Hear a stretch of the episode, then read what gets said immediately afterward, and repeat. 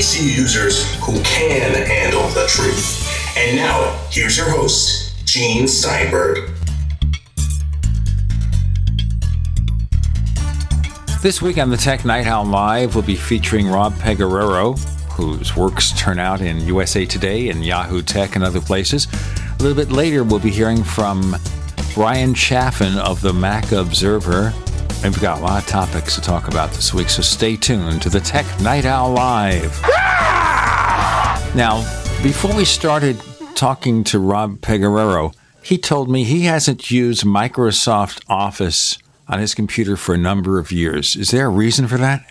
Two, actually. One of them, you know, it used to be you would have to have Office around just to read the Office document somebody sent you. But ever since they added Quick Look to OS 10, all those times where we started this huge program just to see what kind of document or spreadsheet somebody had thrown into an email. I just hit the space bar. I see what I need to get. I'm done. Uh, and the other one is Google Docs.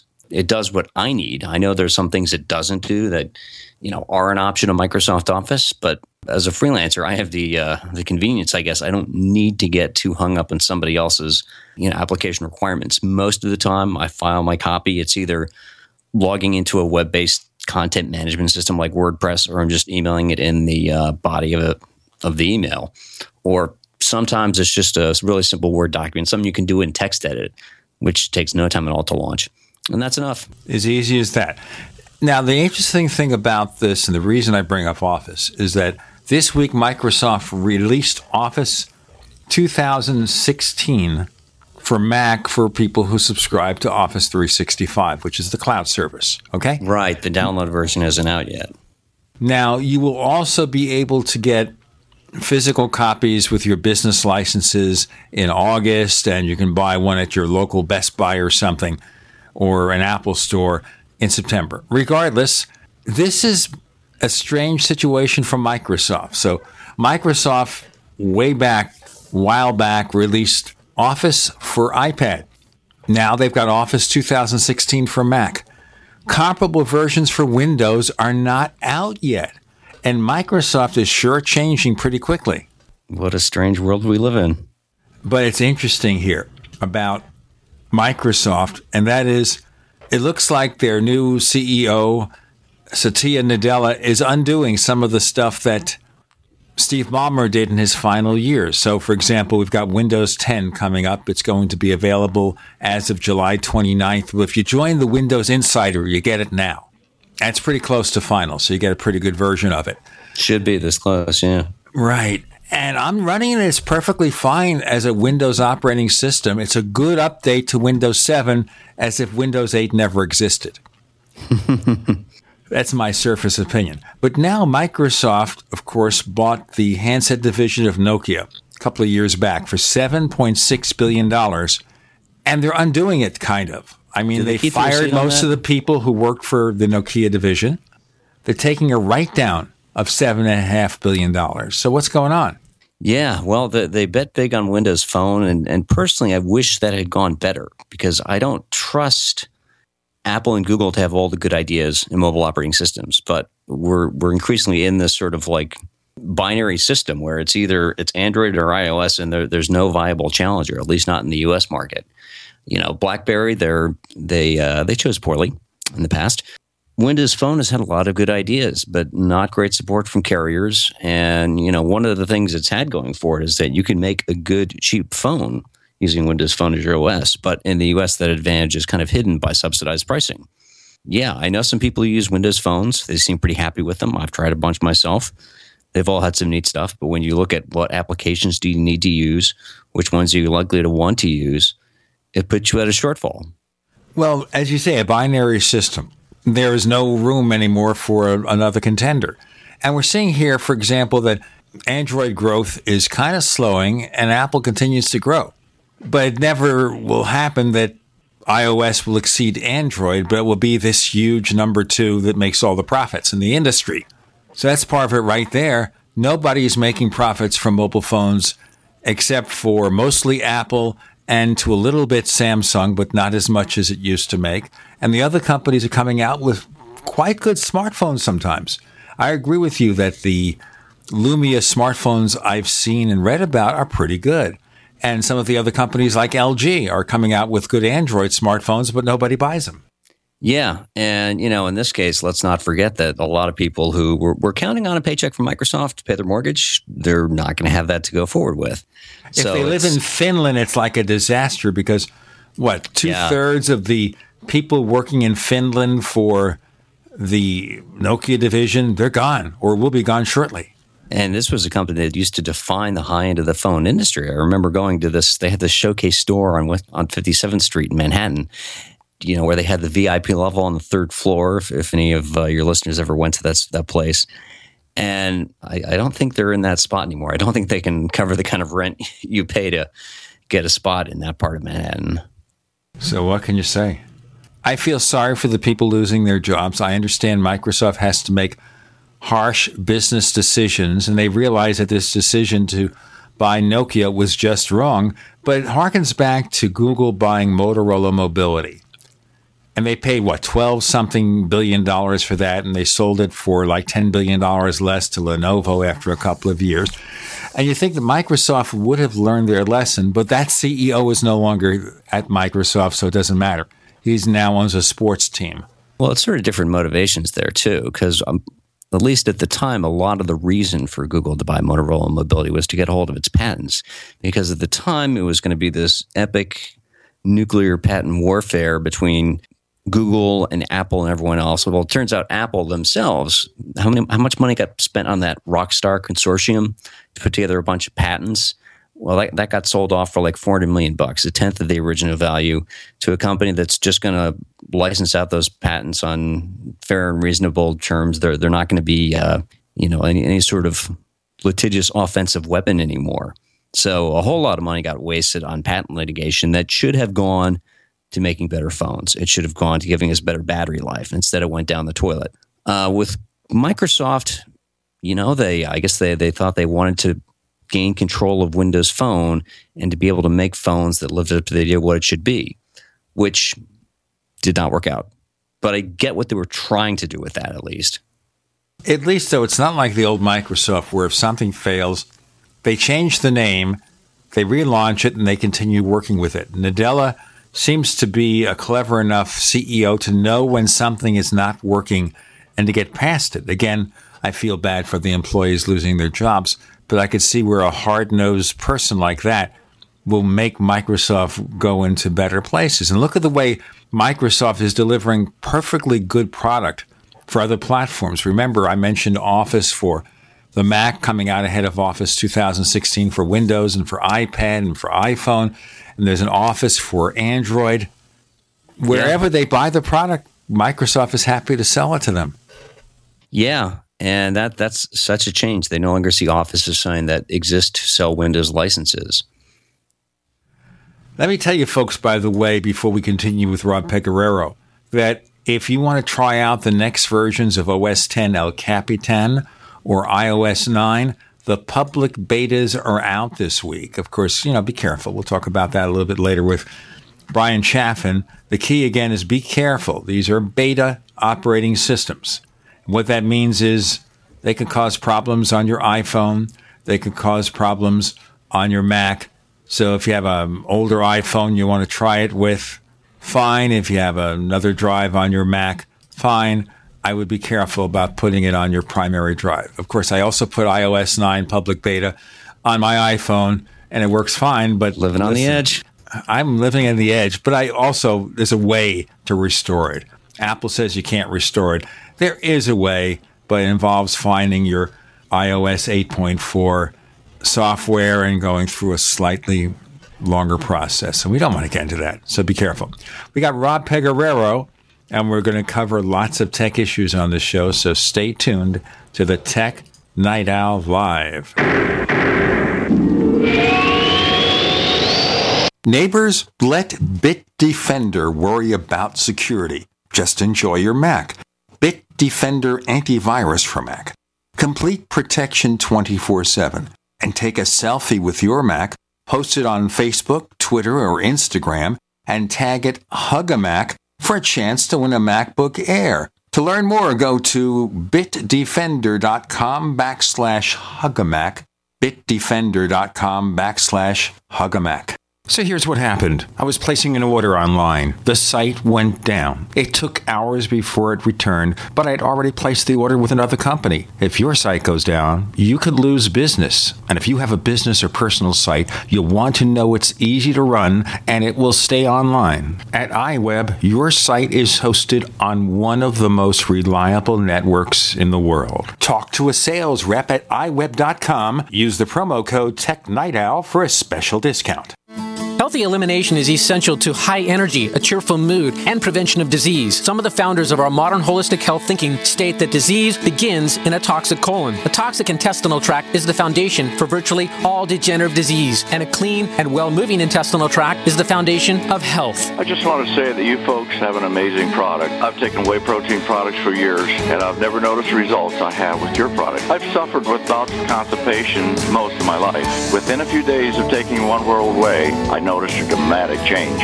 Also, in the past few years, I've experienced symptoms associated with diabetes. I feel horrible when I've had too much sugar, and I've been getting the foot pain as well. But I've noticed in the past week or so, I'm not feeling bad anymore, and the foot pain is gone. I'm just finishing up a five-pound tub I ordered and just got off the phone ordering more. I love your product. Thank you. Call 888-988-3325. That's 888-988-3325. Or visit oneworldwhey.com. That's oneworld, W-H-E-Y.com. We all know that Berkey Water Purification Systems are the most trusted name in water filtration. As an authorized Berkey dealer for over six years and serving thousands of satisfied customers, the Berkey Guy offers amazing specials for Berkey water filtration systems. The Berkey Light systems include a set of self sterilizing and recleanable black purification elements that purify water by removing chlorine, pathogenic bacteria, cysts, and parasites to non detectable levels and remove harmful chemicals such as herbicides and pesticides. Order the Berkey Light system today, complete with two black Berkey elements for only $231, and the Berkey Guy will ship your order free of charge. With the purchase of a Berkey Light, the Berkey Guy is also offering a set of fluoride and arsenic filters for only $39.99. That's over 30% off the retail price. Call the Berkey Guy at 1 877 886 3653. That's 1 877 886 3653. Or order online at goberkey.com. That's goberkey.com today. Hi, Peter Vaccaro for ParanormalDate.com. Are you looking for love in all the wrong places? Now you have a chance to change that by signing up for free at ParanormalDate.com. This incredible dating site puts people of like minds together. People who are interested in the strange, the unusual, mysteries, ghosts, UFOs, and the afterlife, and so much more. ParanormalDate.com was developed for you, people seeking a viable alternative to the other dating services.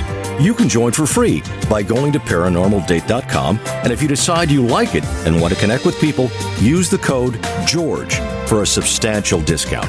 Mark Rawlings, president of ParanormalDate.com, says so many people hunger to share their experiences about the paranormal, the unexplainable, or the afterlife, and so much more, and this is the source for them to meet and share that common interest. So sign up for free at ParanormalDate.com, ParanormalDate.com, and use the code GEORGE if you decide to connect with someone you like. We'd like to hear from you. If you have a comment or question about the Tech Night Owl Live, please send it to news at technightowl.com. That's news at technightowl.com. If you'd like to discuss today's show with fellow night owls, visit our community forums at forum.technightowl.com. That's forum.technightowl.com. We have another way of hearing this show, by the way. If you don't like the network ads, this is what you do. You sign up for Tech Night Owl Plus at plus.technightowl.com, plus.technightowl.com. That's with a P L U S. And for a modest monthly, annual, or five year subscription rate, we give you the ad free version of the show, higher quality audio. So, big subject also, speaking of the Apple universe, is Apple Music.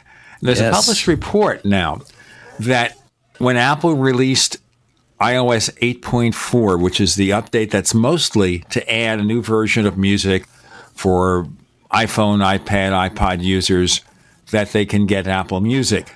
40% of those using iOS 8 upgraded within a week. That's amazing. Isn't that amazing?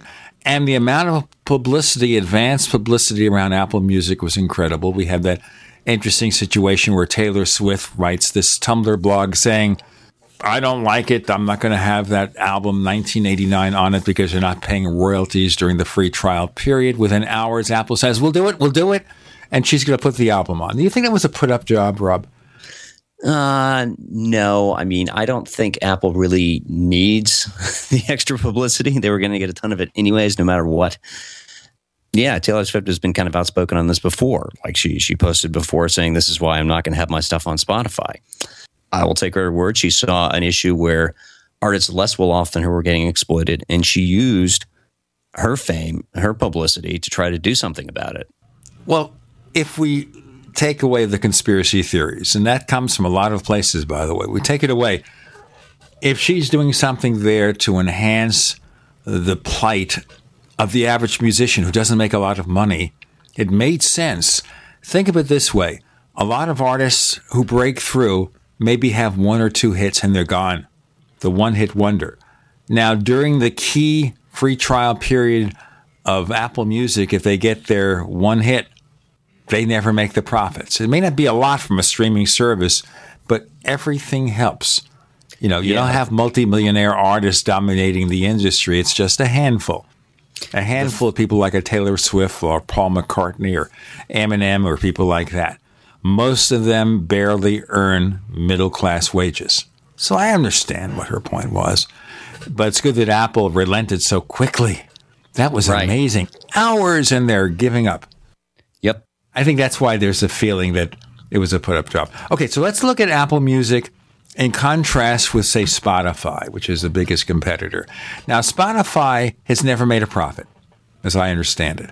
I, I haven't taken a look at that in detail. I mean, we don't know if Apple Music is going to make a profit. We know that Apple ran the iTunes store for years, not intending to make a whole lot of money and not making much money. They used to break that out in their quarterly returns, but I don't think they do anymore. So, with all these services, this is kind of a big grand bargain going on. The company running the service, they hope that they get enough of a scale so that they become a really valuable market for advertisers to target. Good idea they hope that they can convert X number of users to the pay tier, which Spotify has been doing. If you look at what they where they were at, they have a really good site called Spotify for Artists where they break down this is what we're trying to do. This is how we want to make money. This is how we want to make money for you all. They're doing a good job of converting users to the pay tier, which is where artists make more money, they get more money, and that's good for the artist perspective. You know, it's it's kind of not pointless, but unfair and uninformative to compare what they make from one sale of a song to one play of their song on a service like Spotify or Pandora or Apple Music. What you hope is going to happen is the lure of paying this amount of money to have access to so much music all the time means that you have more people listening and more plays from people who weren't going to commit to buying it in the first place. And so you make it up over time in volume, which I think is possible. And I've, I've talked to enough people in the music business who think that, you know, yes, we can figure this out. This is not an existential threat. Not going to be easy, but we can figure it out. Now, I had heard an estimate at one time that people on the average would spend $140 a year on buying music. And of course, if you sign up with Spotify for a single user or Apple Music, it's $120 a year. Of course, you have the multiple user tier, but let's get past that. Yeah. Now, if they're making more money total from people renting music, that makes sense. of course, you can download the songs offline if you want. You're not forced to stream. So with Apple Music or Spotify, you like the song, you can download it offline. But the music carries digital rights management. So you stop paying at some point in time, they'll cut your privileges. Now, the only thing that bothered me is I heard that if you also uploaded your own songs that you bought and paid for or got from iTunes that didn't have DRM, they would exactly. get DRM under Apple Music. Is that correct? Yeah, it's a little complicated, and it took me about 500 words to explain this in USA Today uh, the other so weekend. So please tell us. So step one, you have these songs you already you bought off iTunes, you bought off Amazon, you ripped them from a CD, you know, you downloaded them from the band's own site. Great. Right now, you have pre Apple Music. You had two ways to get that on other devices. One is with iTunes Match, where for twenty four ninety nine a year, iTunes matches those songs and gives you matched copies, often in higher quality, that you can download to your original computer and have them replace the originals or download to second computers, which is a nice feature. I've paid for a year of iTunes Match. I'm using it to upgrade a lot of stuff that some of it I might have gotten from various file sharing services when iTunes was not around as a musical store.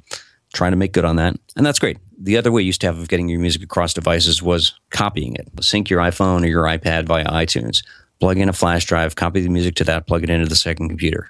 Apple Music, if you didn't know about either of those two ways, you might not be so confused. It has an option where you, it'll match your songs and then you can download them onto other computers. From one perspective, that's okay. Everything you download from Apple Music in, in the context of paying for that service is, is a tethered download, a term we haven't used in about 15 years, where it comes to your end. You have to keep paying to listen to it. You can't burn it to CD. You got all sorts of usage restrictions that you don't have with anything you actually buy at iTunes or Amazon or wherever. But if you know that iTunes Match exists, if you know that you can copy music from one computer to another on a flash drive, then it's kind of weird when the song that you own, that you explicitly added to your Apple Music iCloud library, comes down in this DRM'd form. And then what if you lose your original backup? Well, you have these copies of these other songs on these second computers, but they're DRM'd and hopelessly so. You you can't opt out of it by burning them to CD and re-ripping it. That's a mess, and that's an area where Apple's documentation just doesn't exist. there's there's this incredibly brief description that says Apple Music and iTunes Match are different but complementary. Well, that's helpful. So the question here is: if you stop paying suddenly you can't listen to music you already own, or does it automatically strip the DRM? No, it doesn't. And that's where, on the one hand, if Apple would say, like, look, this is the deal, but it doesn't. And people, I saw one guy who writes the TidBITS, he tweeted back to me, oh, yeah, I see. The, this matched copy I downloaded, not the original, the original doesn't get touched. The matched copy he downloaded to a second computer was a .m4p file. That's P is in protected. In this case, protected against you actually using it as if you own it. And that's not the kind of feature you want to let users discover on their own. Bad things happen when people discover their music's been treated this way. We have more to come on this subject of DRM and Apple Music with Rob Pegoraro. I'm Gene Steinberg. You're in the Tech Night Owl Live. independently leading the way for the nation. Compelling talk for every political persuasion. We are GCN. This is Dan Pilla. Do you owe the IRS money you can't pay? Are tax debts crippling you? I've defended people from the IRS for over 30 years. I've helped thousands and I can help you too. I wrote the book on IRS settlement and I'm telling you, there's no such thing as a hopeless case. Call 800 34 no tax to finally get free of IRS debt. With the IRS's new programs, there's never been a better time to solve your problem. Call 800 34 no tax. That's 800 34 no tax or my website, danpilla.com. If you owe $10,000 or more to the IRS or state in back taxes, you know they'll never stop coming after you. With bank levies, wage garnishments, they'll even seize your home or business. The good news? A government program for tax debt forgiveness. It's called the Fresh Start Initiative. I'm Paul Sibley with U.S. Tax Shield. We can help navigate the new laws, get you protected, and resolve your tax issues permanently. Call the experts at U.S. Tax Shield now for your free consultation and get a guaranteed quote to resolve your case. Call 800 436 6451. That's 800 436 6451. Friends, this is Alex Jones for MidasResources.com. For more than 15 years, I have exclusively used Midas Resources for all my precious metal needs. Whether it's bullion or collectibles you're looking for, Midas Resources is simply the best. I own my gold as a hedge against inflation. This Federal Reserve fiat currency could go the way of the Deutschmark and the Weimar Republic anytime. In these historically dangerous times, it makes sense to physically hold gold and silver. Midas already has some of the best deals in the industry. But if you give them a call and mention the radio special, they will give you a list of the day's super specials. Midas brokers are standing by to answer all your questions at 800 686 2237. They also have a lot of informative free literature explaining the opportunities and risk of holding precious metals. They are ready to answer your questions at 800 686 2237. Again, that's 800 686 2237. At 30dayfoodsupply.com, two of our top priorities are providing quality food at a reasonable price and protecting your security. When you call 800-700-2184, we will never record your phone call and never ask for your personal information, like how much food you have stored or where you keep it. We'll also never store your credit card information and email address on a computer. Your email address will never be shared or sold. We'll never limit the number of boxes you can purchase. We'll never use outside packers or use relabeled food from another company. Our meals are naturally high in fiber, carbs, and protein, and everything is packed with oxygen absorbers and mylar pouches under our direct supervision at our plant in Oregon. Oregon Trail Foods and 30dayfoodsupply.com keep prices low by buying directly from their producers in Oregon and then passing the savings on to you. Call 800-700-2184 and purchase our 30-day 90-serving emergency food supply for only $99 and $10 ships your entire order to the lower 48. Visit our website 30dayfoodsupply.com or call 800-700-2184. That's 30dayfoodsupply.com at 800-700-2184. As if chlorine in our water weren't bad enough, now they're adding ammonia? It's true. Some municipalities are now adding ammonia plus chlorine to your water supply. It's a disinfectant called chloramine. But with a trusted Big Berkey water filter, you can keep chloramine out of your water. New NSF EPA certified lab tests show EPA Berkey water filters remove chloramines, pharmaceuticals, BPA, pesticides, bacteria and viruses, all forms of fluoride, and much more. Big Berkey water filters are the original and most trusted on the market, the gold standard in water purification. And our filters last for years at less than 2 cents per gallon. Big Berkey, the one that's powerful enough to purify stagnant pond water. Get your Big Berkey today. Call 1 877 99 Berkey or click BigBerkeyWaterFilters.com. That's 1 877 99 B E R K E Y. Big Berkey Water Filters for the love of clean water. Live with Gene Steinberg. It's the Tech Night Owl. Because you never know what's going to happen next.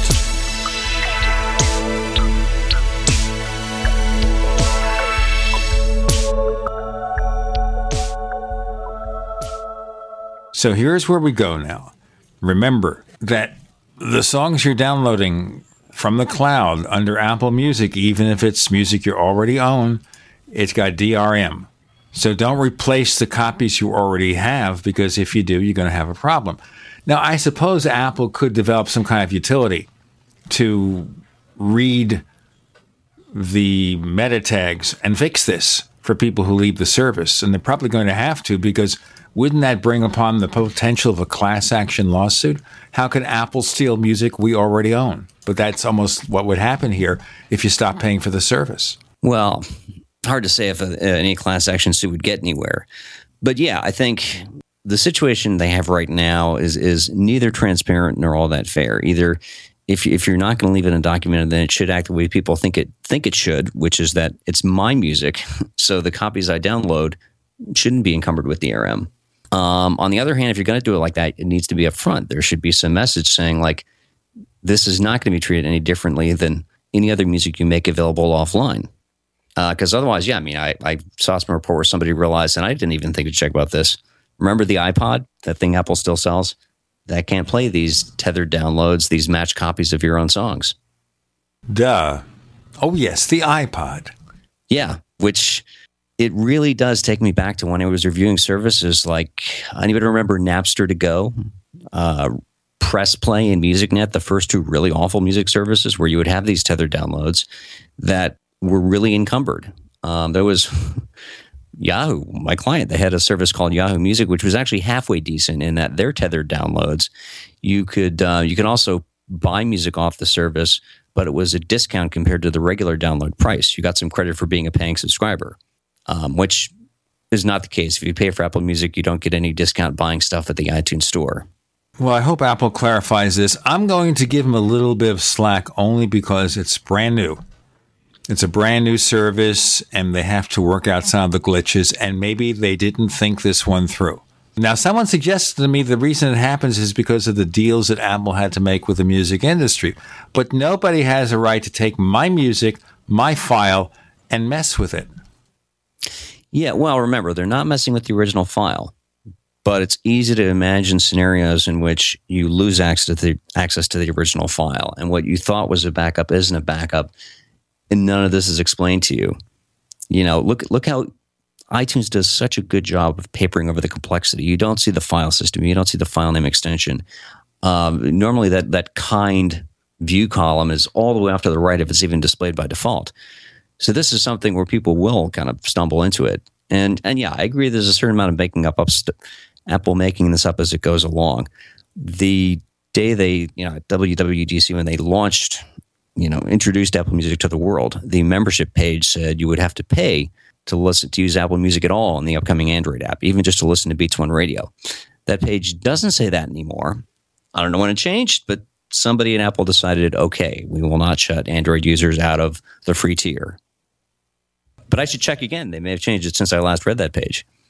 I think it's still a work in progress. I just think that they're still trying to figure out what to do. And we know there are situations there where some people report that their music library files are being borked when you enable the iCloud music sharing. Yes, I've so read about that, and it, it makes me not want to do that because, you know, I, I updated my MacBook Air to, you know, the new version of OS 10 and iTunes 12.2 right away because I needed to try it out. I've held off on the one that's got the master library of music because that's like tens of gigabytes of music. I really don't need that metadata to get munged. Yeah, we don't need that. So maybe there'll be a way of fixing that. Again, I expect there'll be glitches, but just be careful if you're doing it. You have a 90 day free trial. Don't do anything exotic. Just maybe try the service, but don't enable the iCloud sharing kind of let yes. things happen, try it out, see what happens, see what doesn't happen. I see inconsistencies in the things you can do with your music library, the ones that you acquire through Apple Music on OS 10 with iTunes 12.2 and iOS 8.4. The inconsistency is you could tap and hold an album name in music for iOS and you'll have the option to forget about that selection, not to include it in for you, which is supposedly the music tailored to you. That option doesn't exist in iTunes 12.2 for Mac and Windows. Doesn't hmm. exist. And I think that's silly. I want to be able to tell the software, I don't want Barry Manilow or Tom Jones in my For You music library because I don't listen to those people. Sorry, folks. Well, you've lost two listeners right there. Yeah, I, two. I That's a lot. well, those those two musicians in particular, um, iTunes as a whole, you know, it it needs some kind of regime change, I guess, because they just keep cramming new stuff into it, and yeah, that that app is is. It's been a long time since I mean, I used to say iTunes is pretty good. Look how much simpler it is compared to like the ad infested junk you would see on Windows or apps that put CD ripping and CD burning into separate modules. But Apple's kept on packing stuff into it, and it's a real hairball of a user interface of a program in general. And I'm looking right now at iTunes 12.2. After going into the version on iOS and saying, I don't want Barry Manilow, Tom Jones, Paul Potts, I'm looking at For You, and I still see Barry Manilow albums in there. Please tell me there's a way to get rid of them. And I think Apple's saying you need to broaden your musical horizons a little bit, and you, they're just going to keep suggesting Barry Manilow to you until you really give the man's work a, a second listen. What I might give is a quit notice. I might just undo the auto renew option. But you yes. get the picture. We're looking at version 1.0 of a service. Remember also that iTunes is very much a browser a web browser that's picking up content online. And Apple can change things on the fly online without a software update. So maybe that'll come. Yeah. Yeah, I'm looking at for you and it's hmm.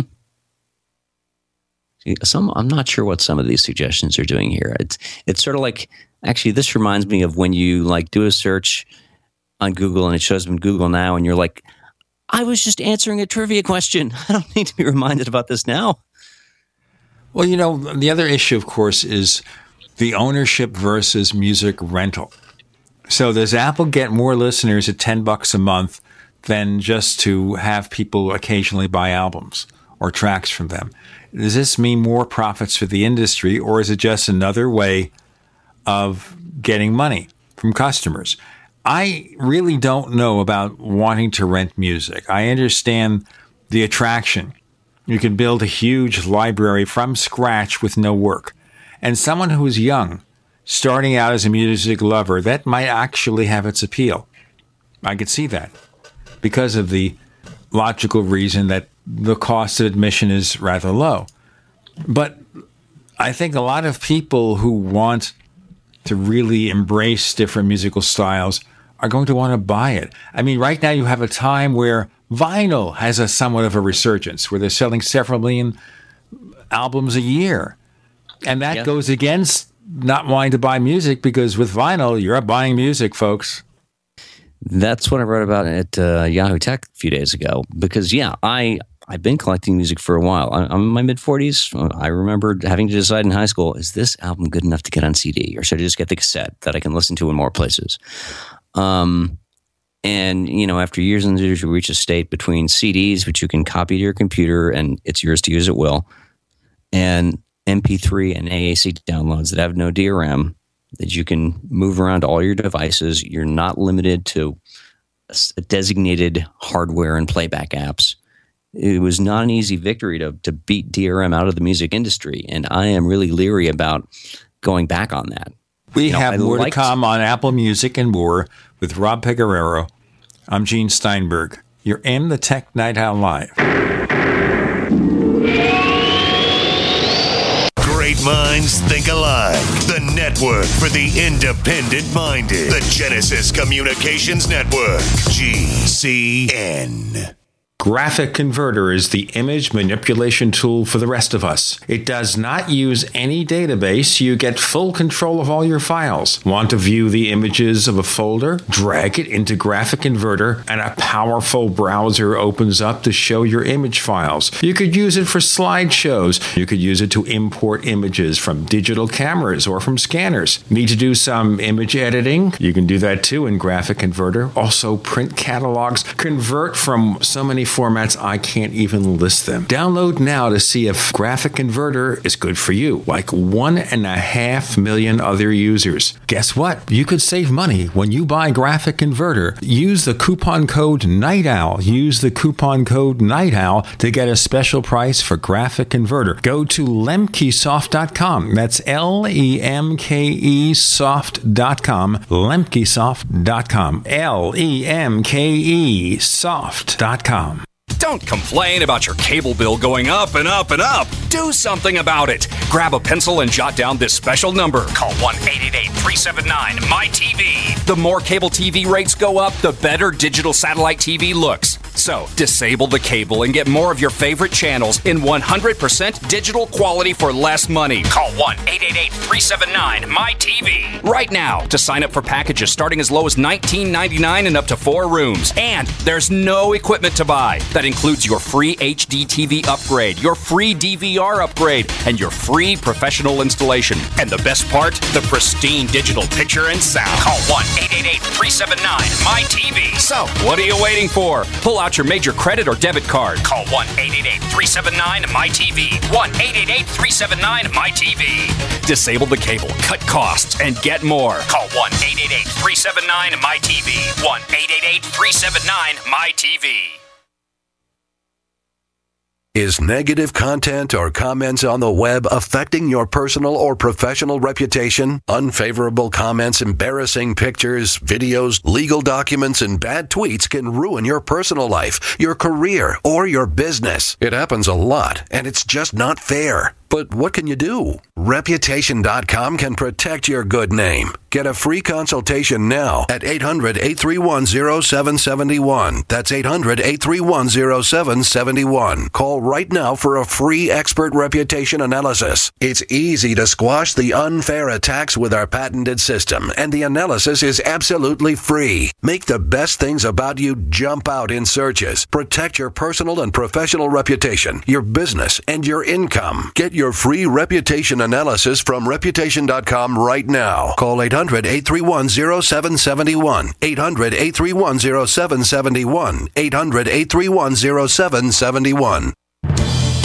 Many are in disbelief today after word of shocking allegations against a Minnesota based talk syndication company known as GCN. It's claimed that they're the fourth largest talk syndication company in the U.S., making it even more scandalous that they've been accused of helping business owners expose themselves on a massive scale.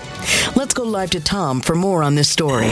It's being called the greatest exposure of our lifetime, while other business owners are beginning to step forward claiming they too exposed themselves with the help of GCN. It's true. They're all guilty. Every last one of them. GCN helped me get the exposure my company needed, and just think, that was years ago. Today, GCN has like 700 affiliate stations and over 6 million downloads from iTunes and their website every month. Imagine the exposure your company can get. Expose your business to the masses. Email advertise at gcnlive.com. Easy, affordable, effective. GCN.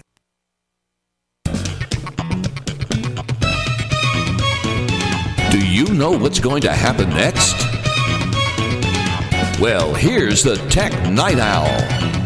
Live with Gene Steinberg.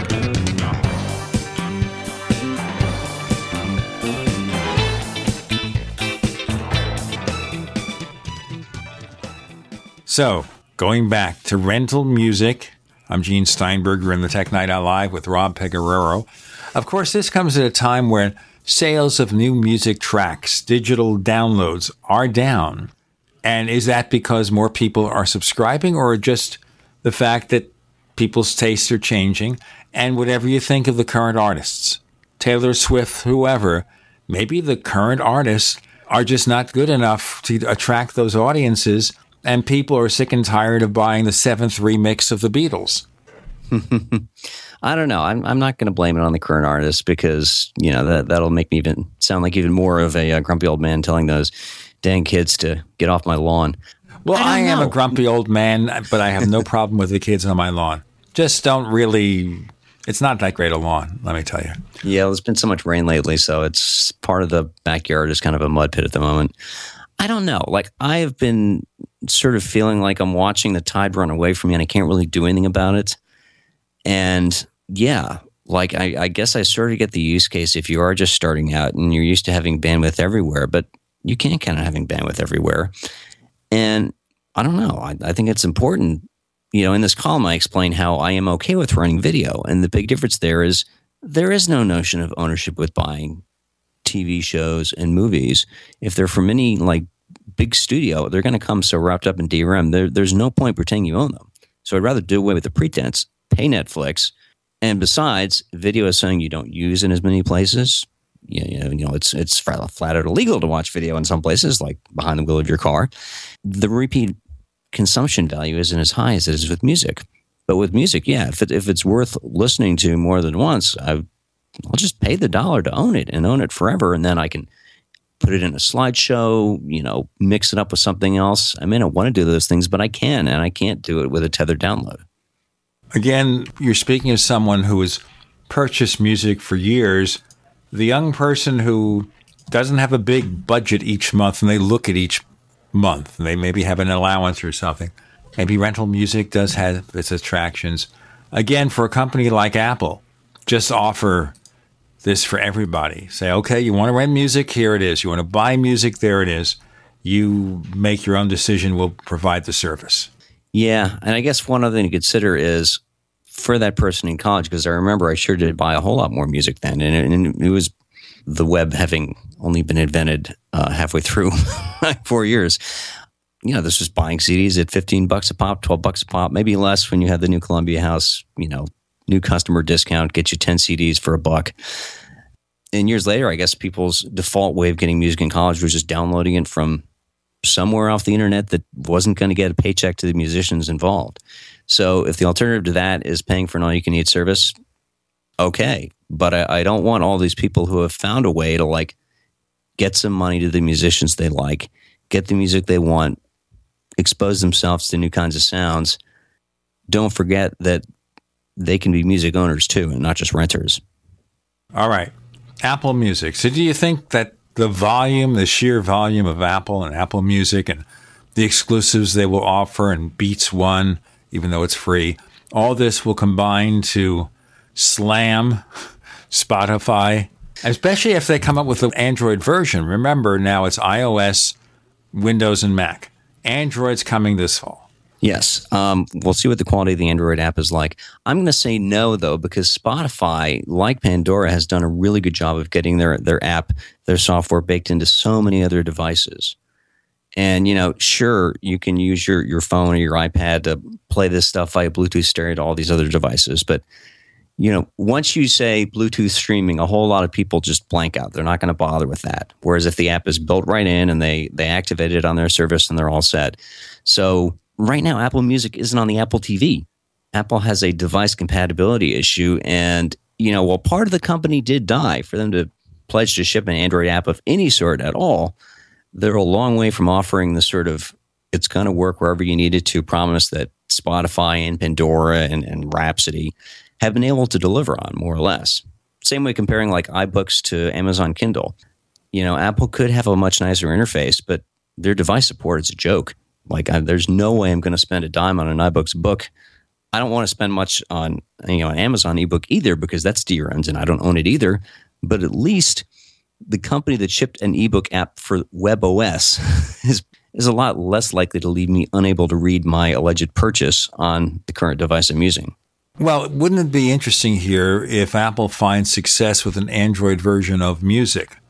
I hope they do. I mean, they, they should maybe they, they could also ship you know, if the world does not end with Apple Music being usable on an Android phone, maybe they could do an Android version of iBooks.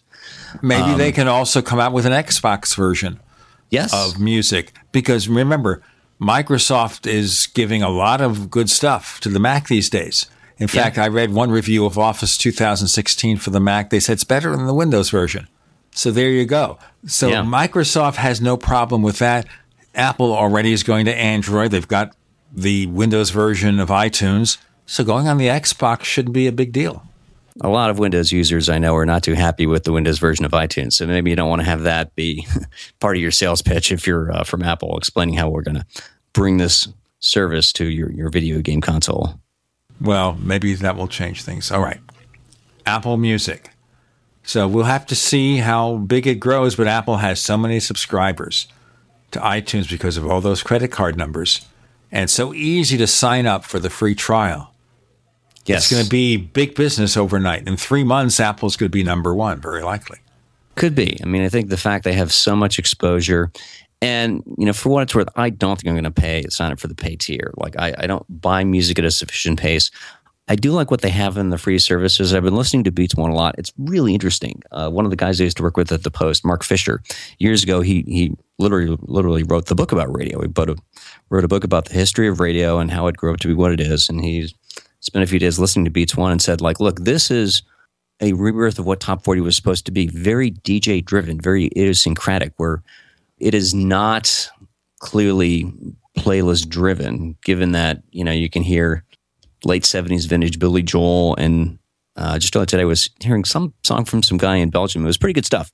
But there are not many stations in the US, terrestrial FM, where you're going to hear that kind of weird mashup of sounds coming from all over the place.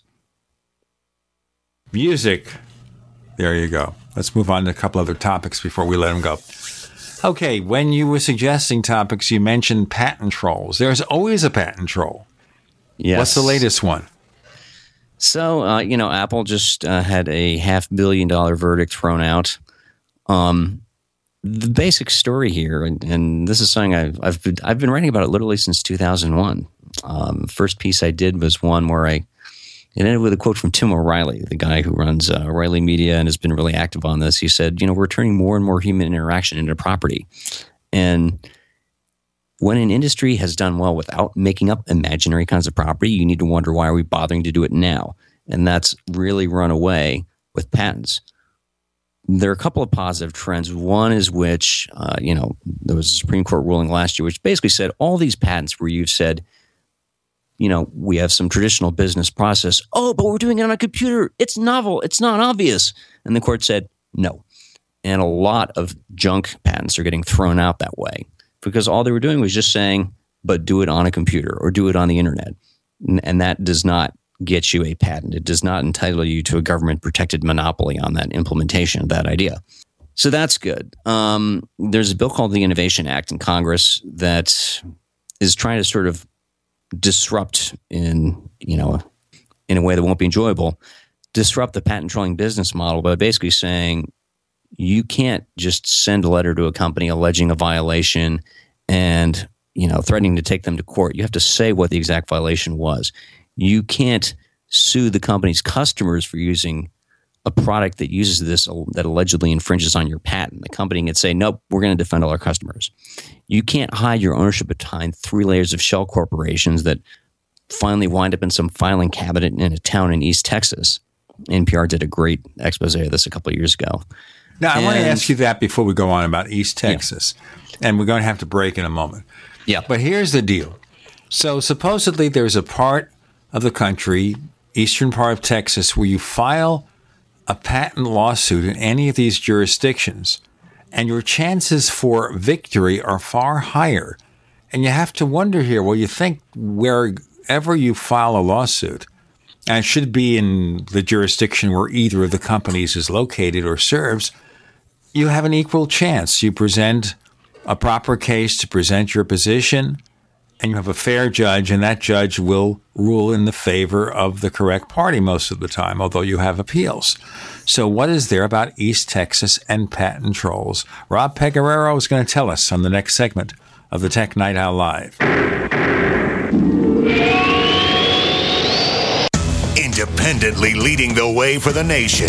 Compelling talk for every political persuasion. We are GCN. Neighbors, are you tired of dealing with a slow web hosting provider? Well, check out A2 Hosting and their screaming fast Swift server platform. They even have SSDs that load pages 300% faster than the competition. Ready to give your site a speed boost? Well, tell you what, neighbors, head on over to a2hosting.com. That's A2, that's number two, a2hosting.com. Check out their Prime hosting account. And get this, neighbors, they're even giving you an exclusive 25% off discount for all our listeners. 25%. And remember, their Guru Crew support team is standing by 24 7 365 days a year to answer any of your questions. Now, to get the discount, use the coupon code GENE when you check out.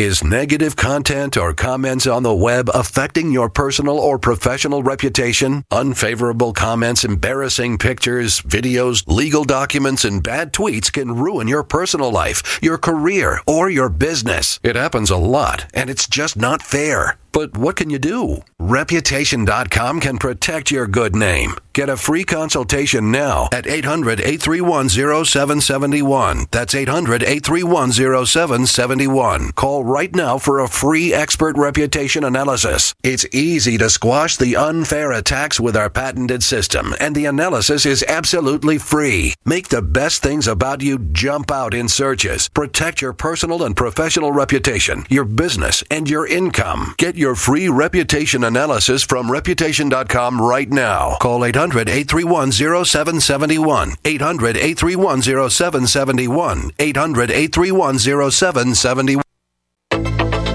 Welcome back to the Tech Night Owl Live, where you never know what's going to happen next. And now, here's Gene Steinberg.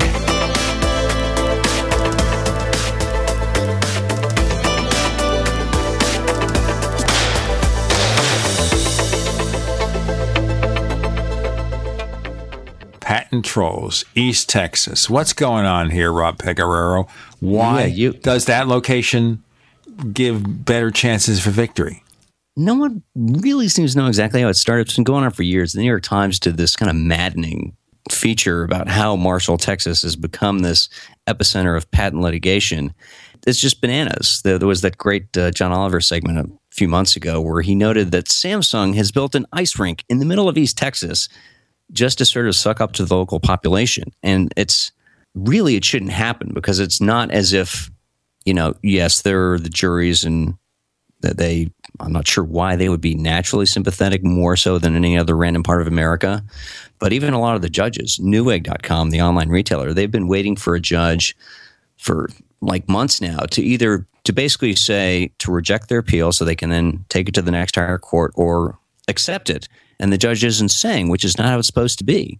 It's this weird sort of judicial capture where the judges that wind up serving there seem to forget how, I don't know, you know, you, you can't just ignore principles and say, okay, well, we're, we're just, we're not going to answer your demand. Yeah, it's, it's not exclusive to there. There's a, uh, court right in Washington, D.C., the Court of Appeals for the Federal Circuit, which has been a real hub of patent litigation in its own right. And it was created to, to focus on intellectual property law.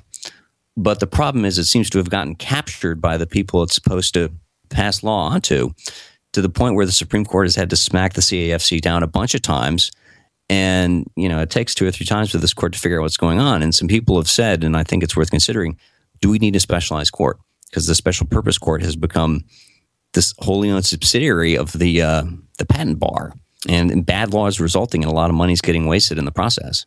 Also, you have to think here: a company that builds nothing and they buy up a portfolio of patents, and instead of licensing legitimate patents in a fair manner, they want to sue. They figure that if they come in there with lawsuits, a lot of companies will bend. They don't want to get involved in expensive lawsuits. Sometimes it's just more convenient to pay and get done with it. Exactly. You know, the, the trick is to send a demand letter where the price for settlement, the license you take out is far enough below the cost of def, you know defending your case in court that you'll just pay up and then you can go to the next person and say look this other company your competitor they paid up what's your problem yeah newegg.com they they spent years just getting these patents thrown out by this nonsense company that basically claimed they had a patent on running an online shopping cart. What they spent was a lot more than they the company the patent troll originally asked for. You know, it was less than their final demand before they got the patent nuked. But that's a case where the CEO has been like, we're not paying a patent troll. I don't care what it costs. It is more cost effective for us in the long run to fight these people and to pay up their demands. And you know, Amazon they took out licenses to licenses to this particular junk patent that Newegg got thrown out. So if you have a company like Amazon decides, well, we can't be bothered to fight it, you can't really blame other people for saying, fine, we'll just spend money to make the problem go away. And I have to think also if a company is doing something like that and they're being deceptive, can't they face possible criminal or civil charges?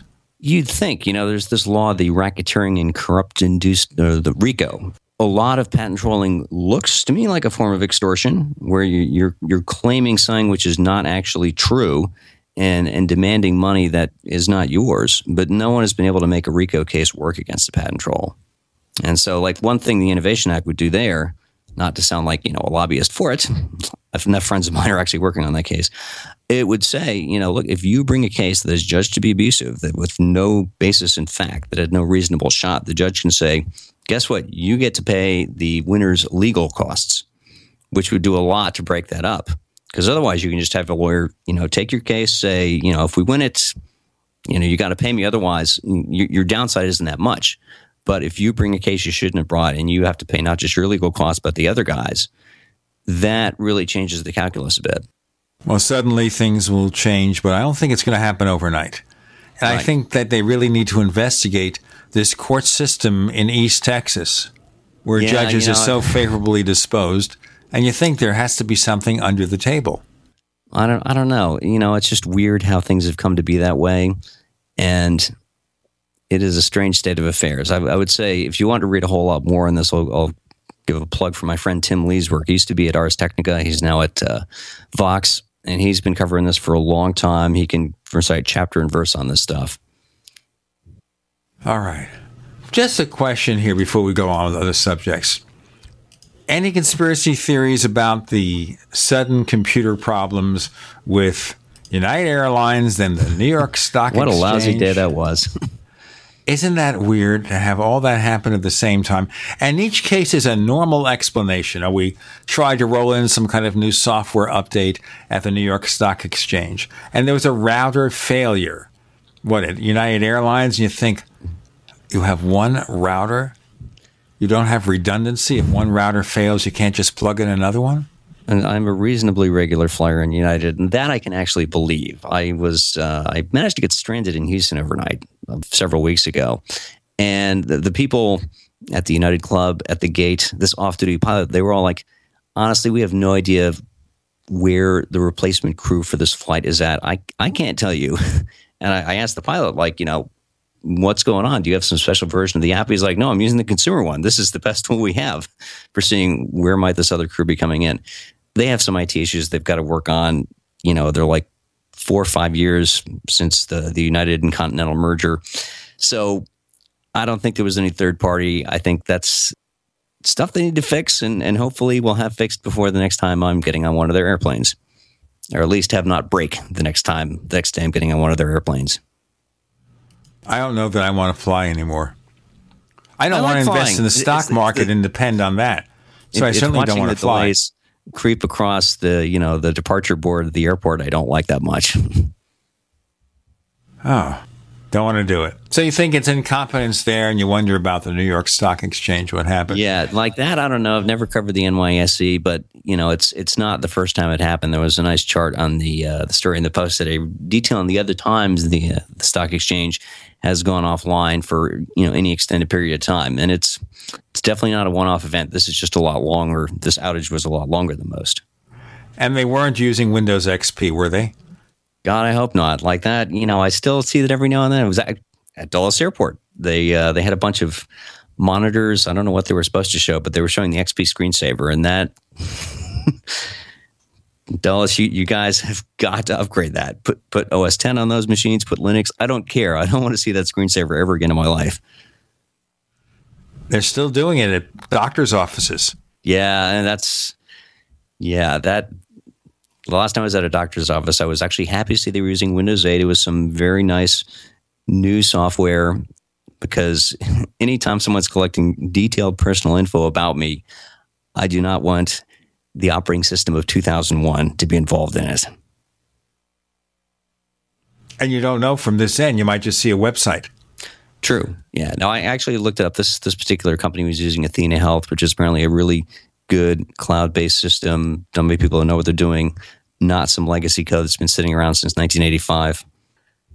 So hopefully, we'll see. If I see my cholesterol number on the web, then I will have been incorrect in this judgment. You know what? If they post my cholesterol number on the web and I have no idea what it is, but if they post it, you know what? So what? Who cares? The rest, I don't know. Cholesterol Yeah. number not going to affect me. All right.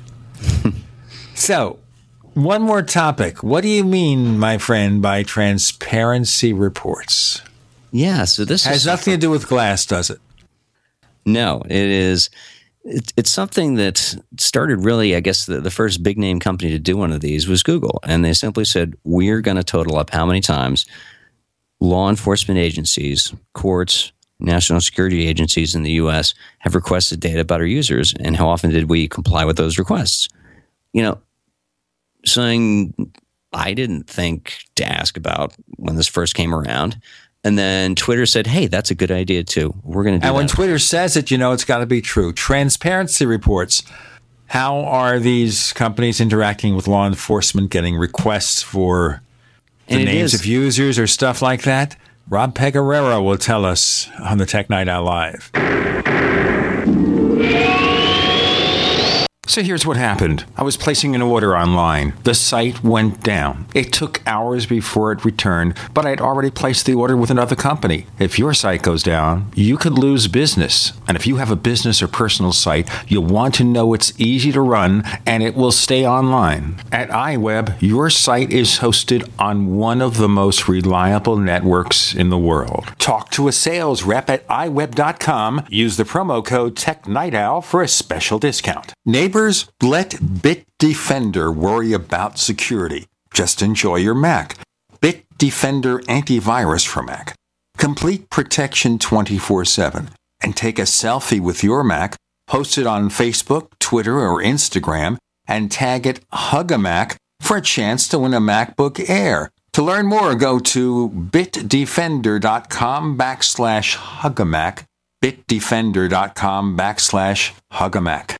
Did you know that drinking pure, high alkaline water is one of the most important factors in maintaining high energy and vibrant health? Most experts agree that the water you drink should be at a pH level of 8 or higher. AlkaVision Plasma pH drops, available only at alkavision.com, combine a unique formula of only the most alkaline minerals. AlkaVision Plasma pH drops alkalize your water, ridding the body of harmful toxins, and helps you regain health and energy. Alkalizing your water by simply adding 10 drops of AlkaVision Plasma pH drops helps the body rid itself of acidic waste, increases oxygen content, and raises the pH of your body to healthy levels. And bacteria and viruses cannot survive in an alkaline high pH environment. Order your bottle of AlkaVision Plasma pH drops for only $29.95 at alkavision.com. That's A L K A vision.com. Or call 269 409 1776. 269 409 1776. Alkalize your body. Supercharge your health at alkavision.com today.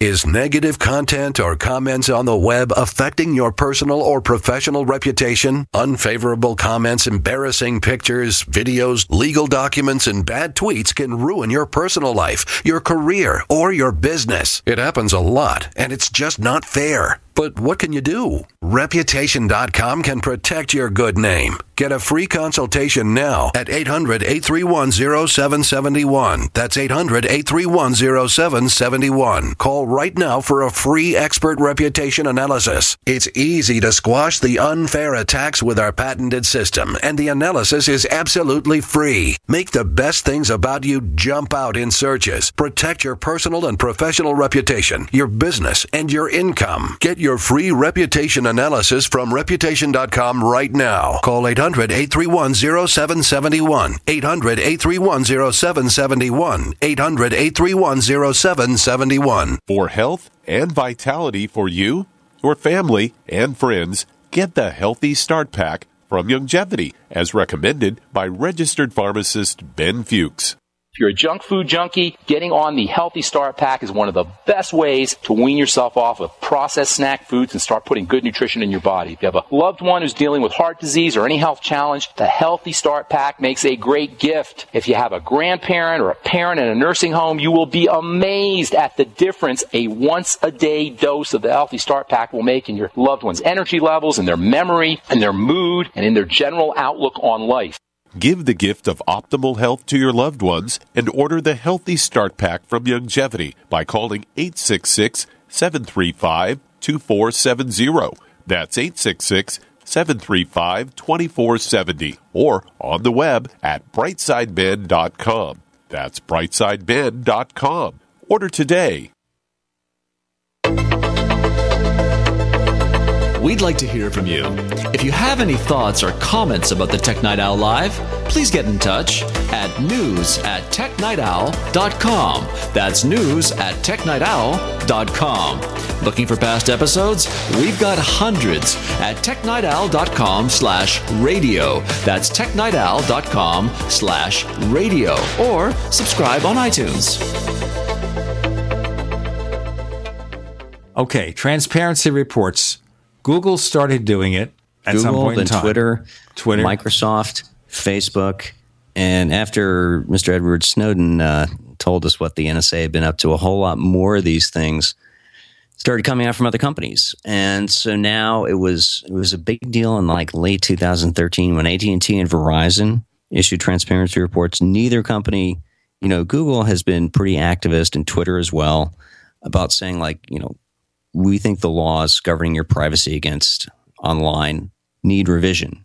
Uh, well, Apple has certainly been more active yes, politically Apple started speaking out publicly about this as well. Where traditionally they, they've they've been pretty quiet in DC, haven't really done a whole lot. It's been funny to see who else has joined it. Comcast posted a transparency report, which is great. It's doing the right thing.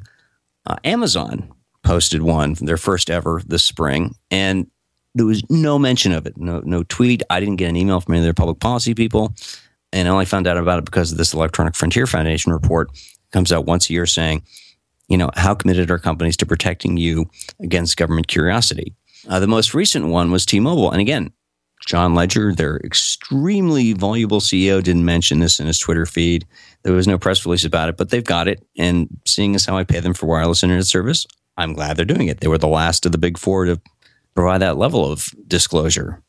And so I would say the explanation for this is the transparency report isn't necessarily going to say how stubborn the company is going to be about giving up your data, but for them to disclose it at all means that at this point should be table stakes. Like, I think the next frontier is all these sharing economy companies.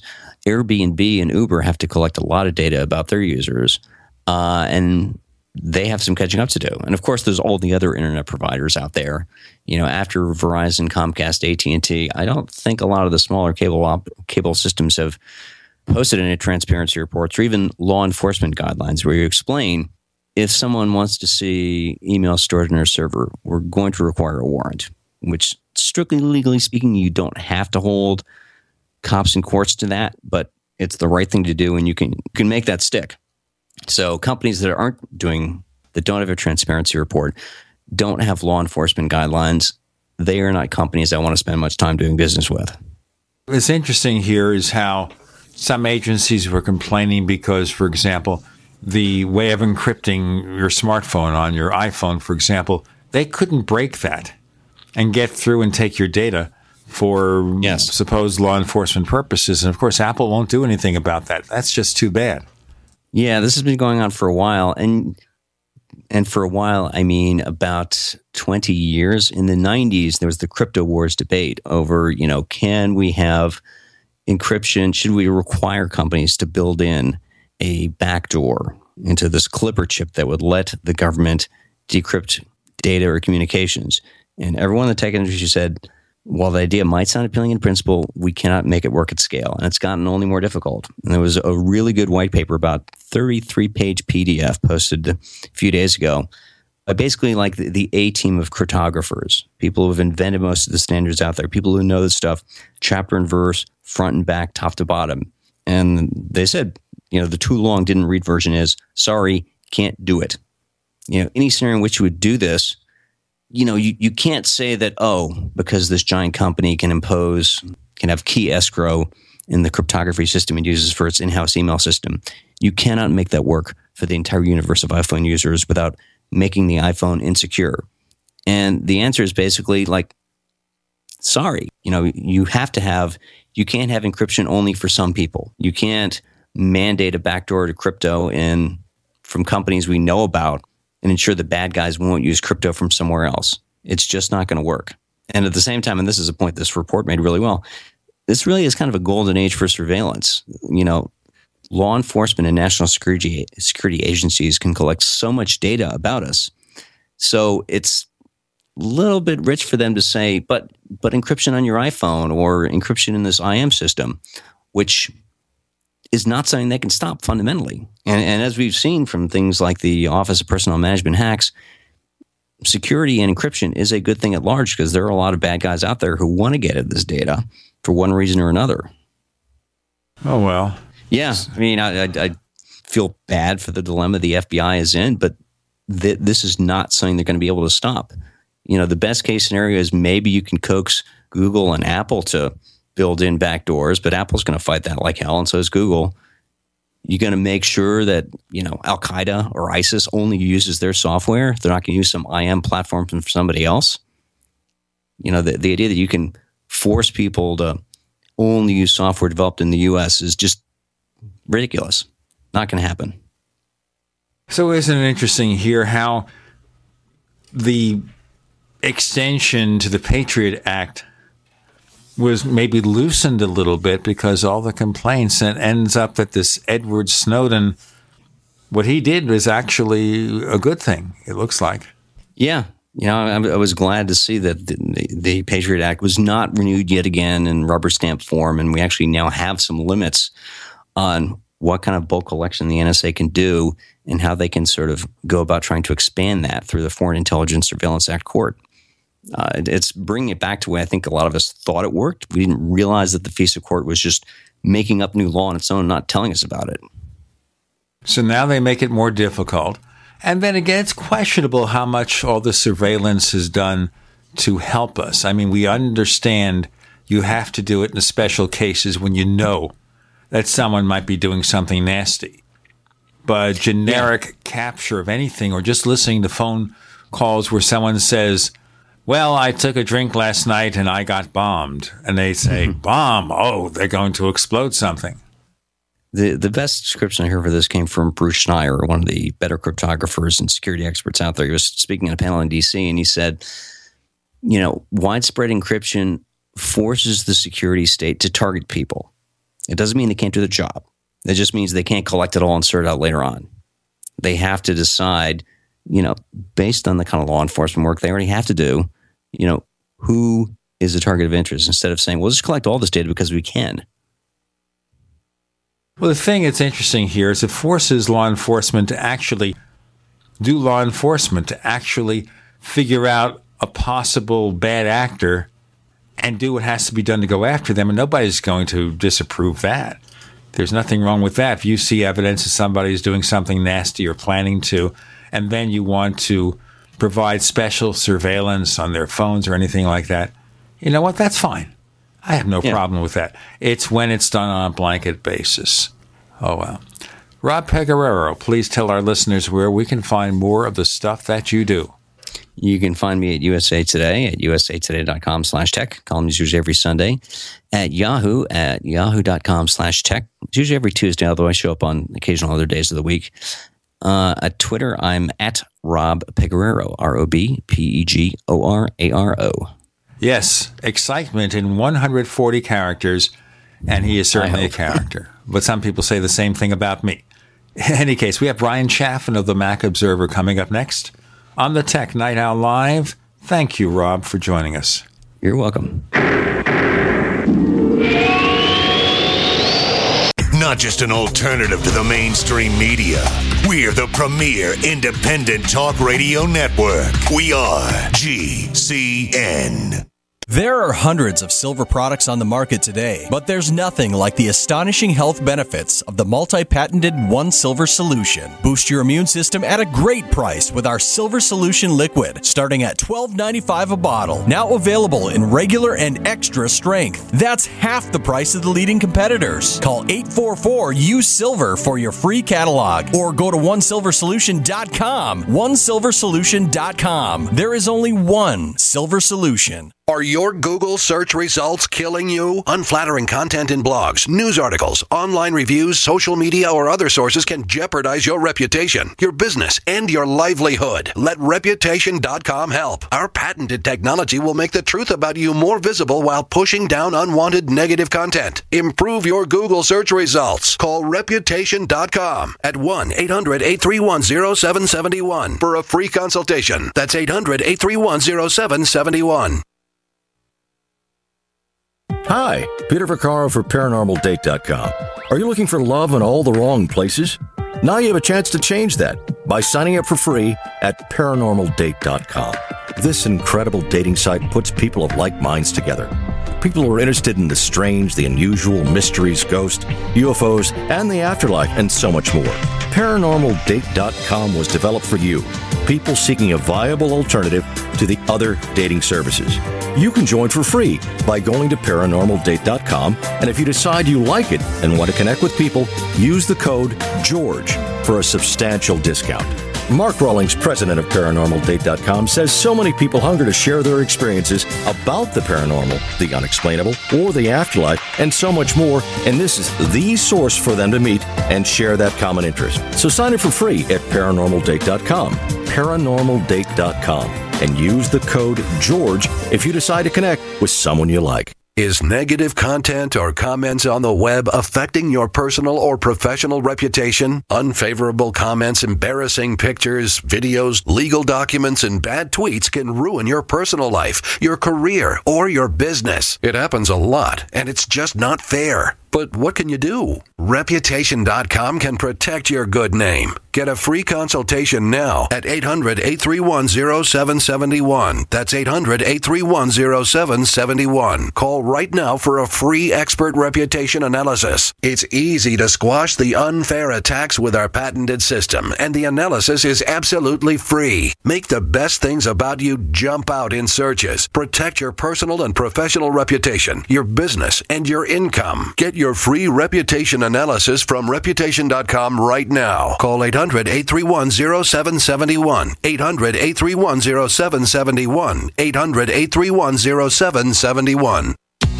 If you're worried about your health and you're tired of the nasty side effects of harsh drugs or antibiotics, then look no further. Supernatural Silver is the answer. Supernatural Silver is a powerful immune system enhancer that can be used every day to help keep you healthy and well with none of those nasty side effects. It's extremely safe for use internally as well as topically. And Supernatural Silver is hundreds of times more effective than colloidal or ionic silver. It is perfect for use in the sinuses, eyes, ears, and on any wound or skin issue. Supernatural Silver is also extremely effective when taken orally and can help fight off bacteria, viruses, and mold that may be overwhelming your immune system. Go to supernaturalsilver.com, supernaturalsilver.com, and use the promo code SILVER2015 for 30% off of your entire order and give yourself and your loved ones a fighting chance with Supernatural Silver.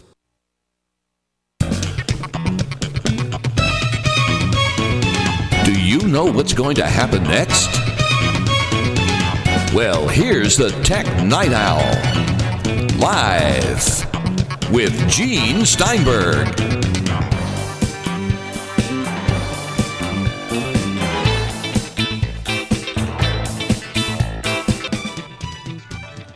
All right, folks, we are have competition this week. We have the Tech Night Owl Live. If you're in San Diego, you're going to Comic Con. So, Bryan Chaffin of the Mac Observer, have you ever gone to a Comic Con? You know, I, I haven't, which is a, a shame, especially since I uh, am an aspiring science fiction author. Comic Con is much bigger than comics. It's a cultural event in and of itself. It's a big deal. Uh, I do definitely want to go sometime. Well, our other show, the Paracast, our guest, Marie Jones, said that she was about to go there. So we want to find out about, you know, whether she got to see anything more like a second trailer for Batman v Superman. And of course, they played the pilot for Supergirl, which is coming to CBS this fall. And I understand that's getting amazing ratings. And World, there's a World of Warcraft movie coming. Uh, it's going to be in VR, and the trailer for that was shown. It's amazing, number one, when you look at it, how technology has allowed them to produce TV shows, high caliber TV shows, genre shows, where they show Supergirl flying or The Flash speeding at 10 times the speed of sound or something, or going back through time. And the special effects are pretty good. And that's done on a personal computer and quite often on a Mac. Yeah, yeah, uh, on a weekly basis. Well, you know, some of these shows, the more special late, uh, special effects laden shows, oftentimes have a production schedule of say eight days, which is why you you know you end up sometimes getting those uh, breaks during the season of a week or two because they you know they've got to catch up and stuff. But yeah, it is it is stunning. Stunning what can be done. We we def- we live in a golden age of television right now. You know, there's I don't think there's ever been so much quality programming on both on uh, the networks, but in particular on the on the cable channels. On the you know from HBO and Showtime to USA and and you know TNT and and Sci-Fi Channel and you know all the other channels that are producing original content. There's a bunch of good stuff out there. They have some new spaceborne shows over at Sci-Fi, Dark Matter, also Killjoys, and in both cases, I think the special effects are very well done, much better than Star Trek in the '80s and the '90s, those TV series, and certainly far and away what they did in the '60s. And you have to consider the fact that in past years, this would be the stuff of major motion pictures. Also, you have a lot of A list actors who go freely from TV back to the movies, and there's no stigma attached anymore. Yeah, when when we were young, there was definitely a stigma. You know, t- TV is where failed film actors went to you know live out the rest of their uh, rest of their career if they were lucky. TV stars could seldom get movie deals, and uh, that stigma has been erased. And I'm not really sure what erased it. but I will iterate my earlier point. We live in a golden age of television. There's never been as much quality programming, which is fascinating because you would think that with this explosion of venues and distribution points that you'd actually have a dilution of talent but somehow this has actually brought out more talent both in the you know the writing the acting the directing there's a lot of good stuff out there man and you'll find sometimes now because of the fact that they could do a TV series short term, 13 episodes, not 26, where an A-list actor, someone who's won an Academy Award like Halle Berry, does a show called Extant. Or, for example, last year on the first season of True Detective, you had Matthew McConaughey. Right So off of winning an Oscar, he's off doing a TV show. He goes back Colin making movies Farrell. again. Got colin farrell in this season Exactly, and Vince Vaughn. and vince vaughn yeah yeah and it's i've been very much enjoying this season for what that's worth quality of acting is also amazing. You look at shows from the 60s and 70s and 80s, and they still show them on cable. And you look at the production values, the Mhm. music, the acting, and it's another world, another universe. It really is. Comic Con.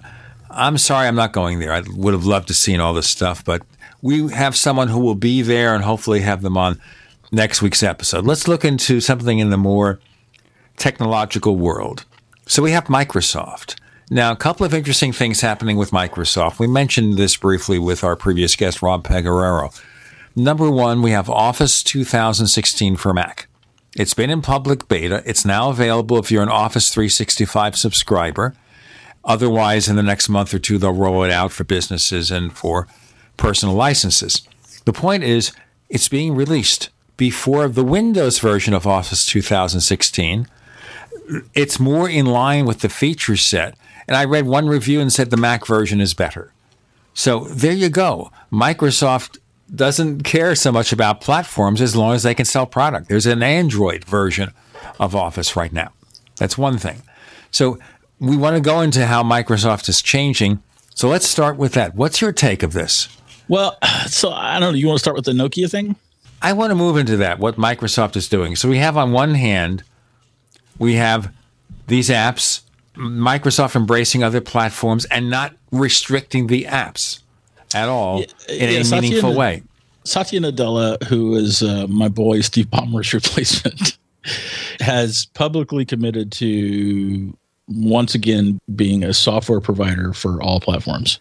Unsaid, but still very much implied, is the idea that that they won't be artificially trying to uh, uh, boost their own platforms, i.e., Windows Mobile and Windows, at the expense of these other platforms, because Satya Nadella realizes that Microsoft has largely lost the mobile platform wars, and if it wants to be relevant in the age of mobile, it needs to have software out there, and and what we're seeing is is the uh, the embodiment of that. He's he's he's busting butt and making it happen.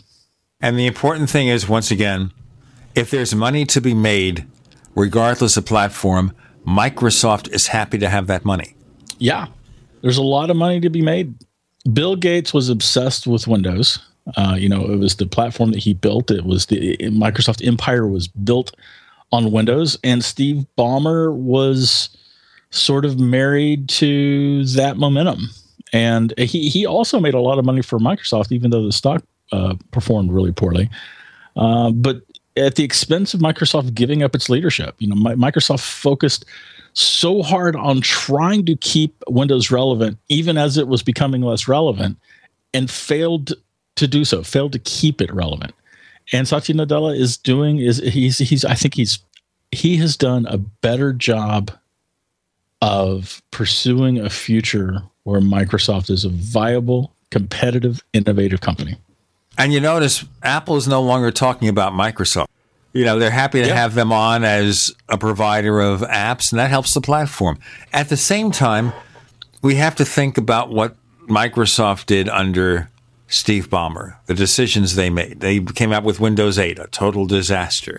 They bought the handset division of Nokia, which was shedding red ink, not doing so well, for $7.6 billion.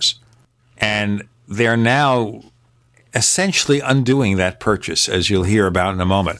But before we go back to that, of course, I mentioned in the previous segments that Google tried the same thing to buy a mobile handset maker, and they picked another company that used to be a number one company that was on bad situation, not doing so well. That was Motorola Mobility, and they made, of course, mobile handsets. They made set-top boxes, and they spent over twelve billion dollars to buy it, then sell it off for a fraction of that a couple of years later. So, wouldn't you think then that Steve Ballmer, seeing what Google did with Motorola, have learned his lesson and not acquired Nokia? Uh, Microsoft, you know, G- Google and Microsoft made those acquisitions for completely different reasons. Google acquired Motorola in part to get its patent portfolio because it was looking to defend itself against Apple uh, in court. And along with that patent portfolio uh, came a hardware company, and it, you know, I'm I'm guessing I, I don't I don't know. I've, this has always been unclear to me, and I don't know for sure, but it really seems like the Google executives kind of just wanted to, you know, like, well, let's kind of see what making this hardware is like. We'll And- see what Microsoft thought in our next segment with Bryan Chaffin of the Mac Observer. I'm Gene Steinberg. We're in the Tech Night Owl Live. A little right, a little left, but always independent minded. The Genesis Communications Network, GCN.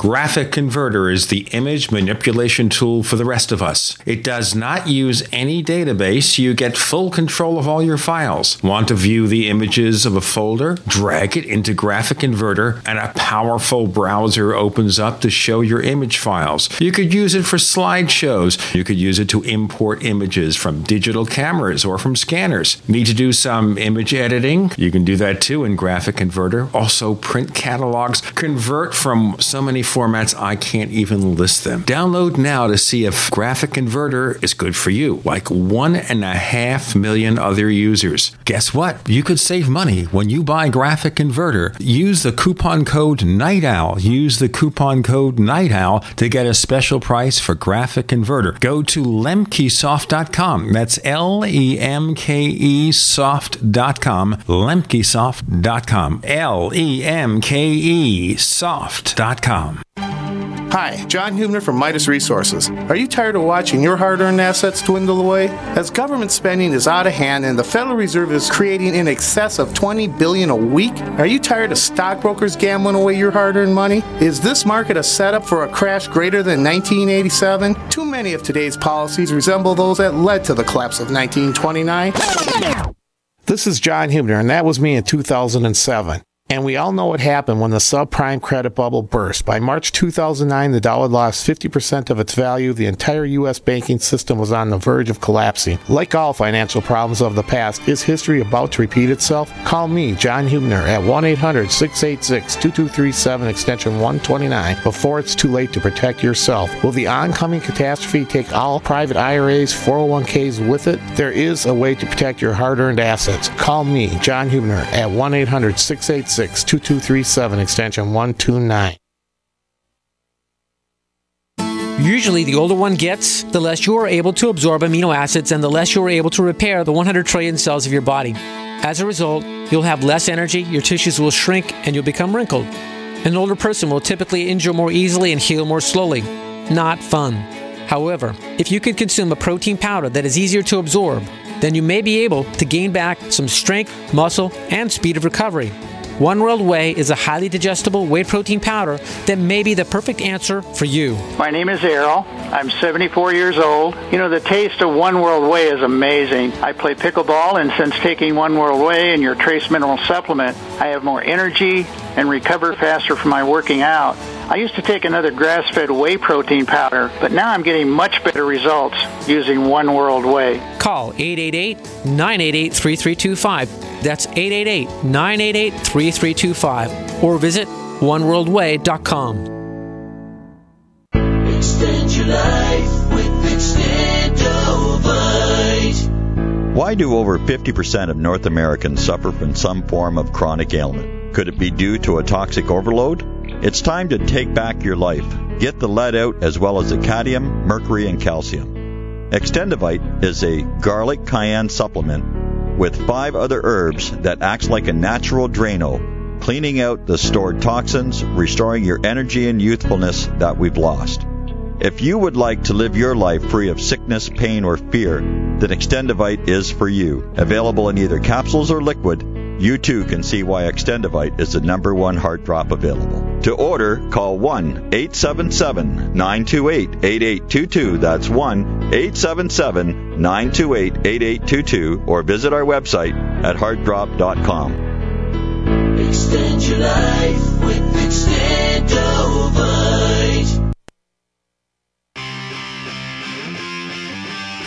You never know what's going to happen next while listening to the Tech Night Owl live with Gene Steinberg.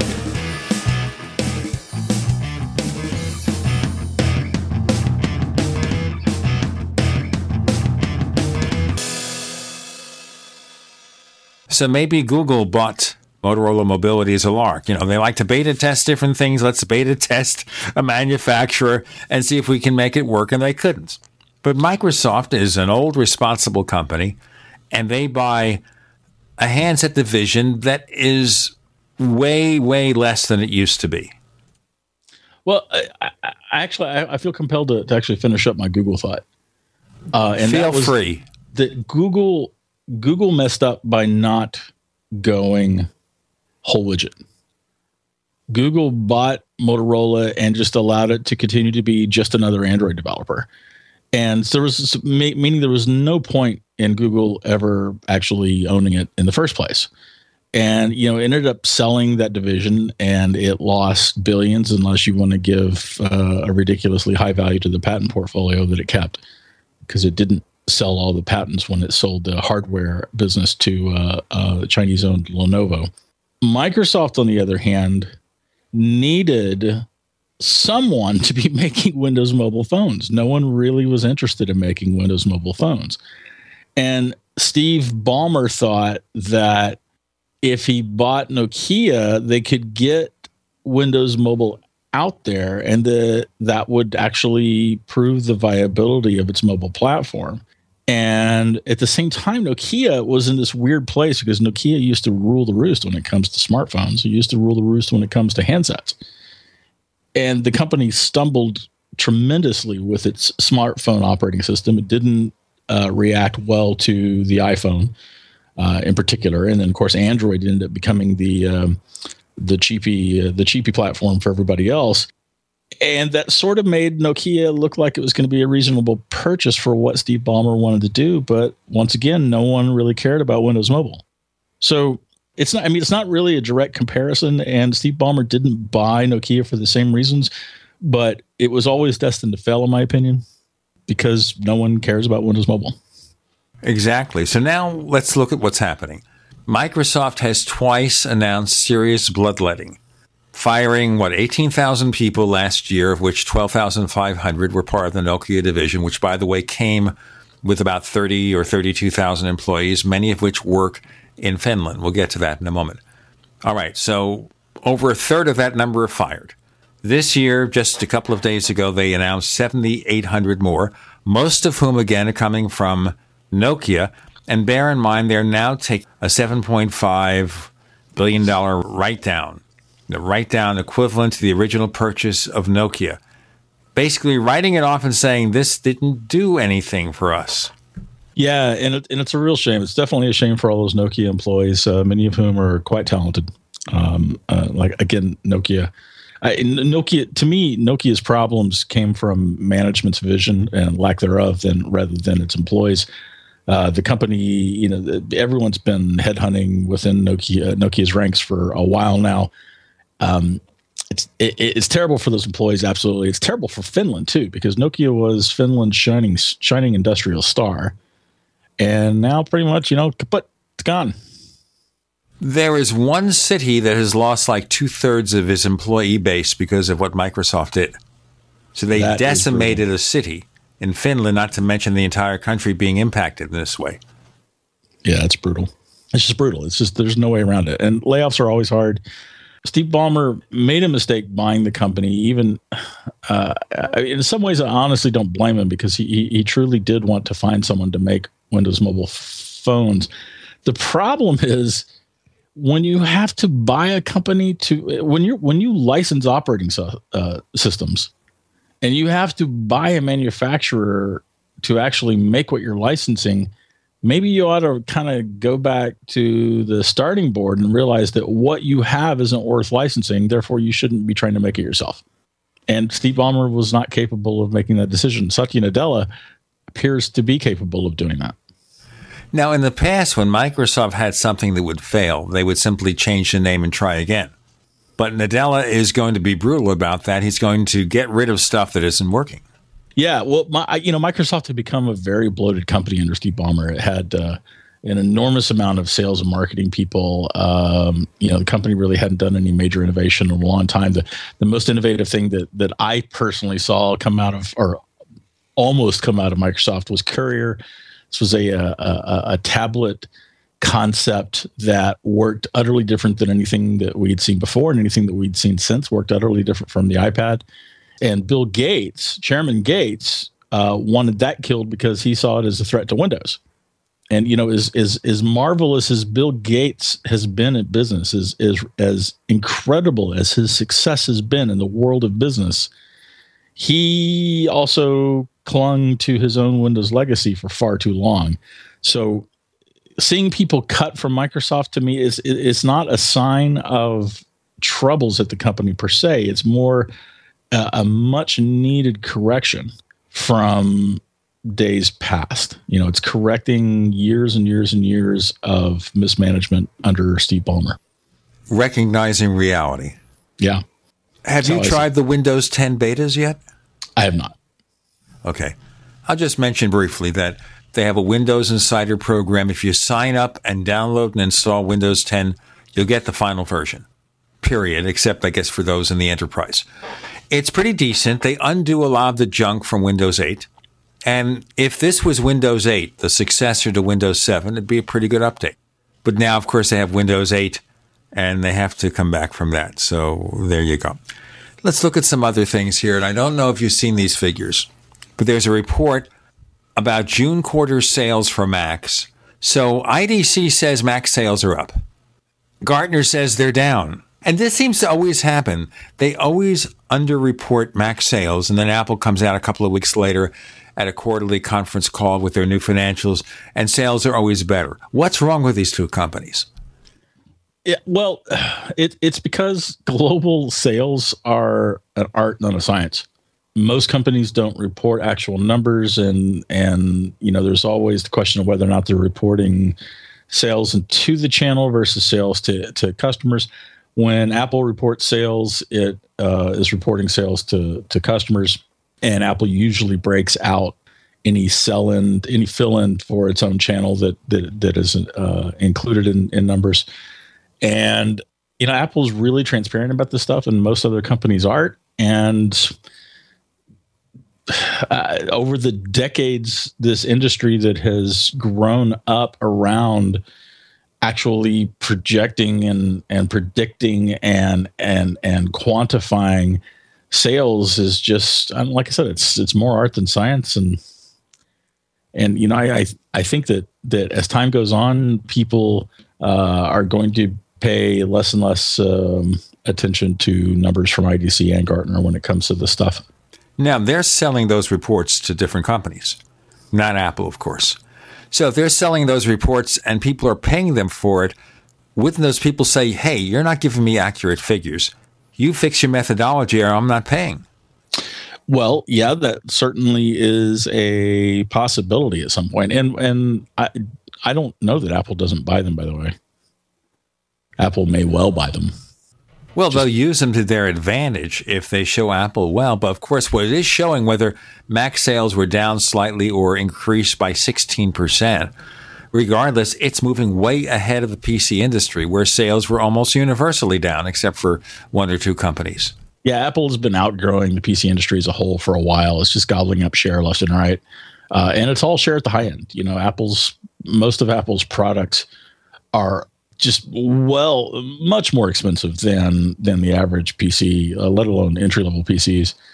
And uh, you know, Apple's the one that's making the money.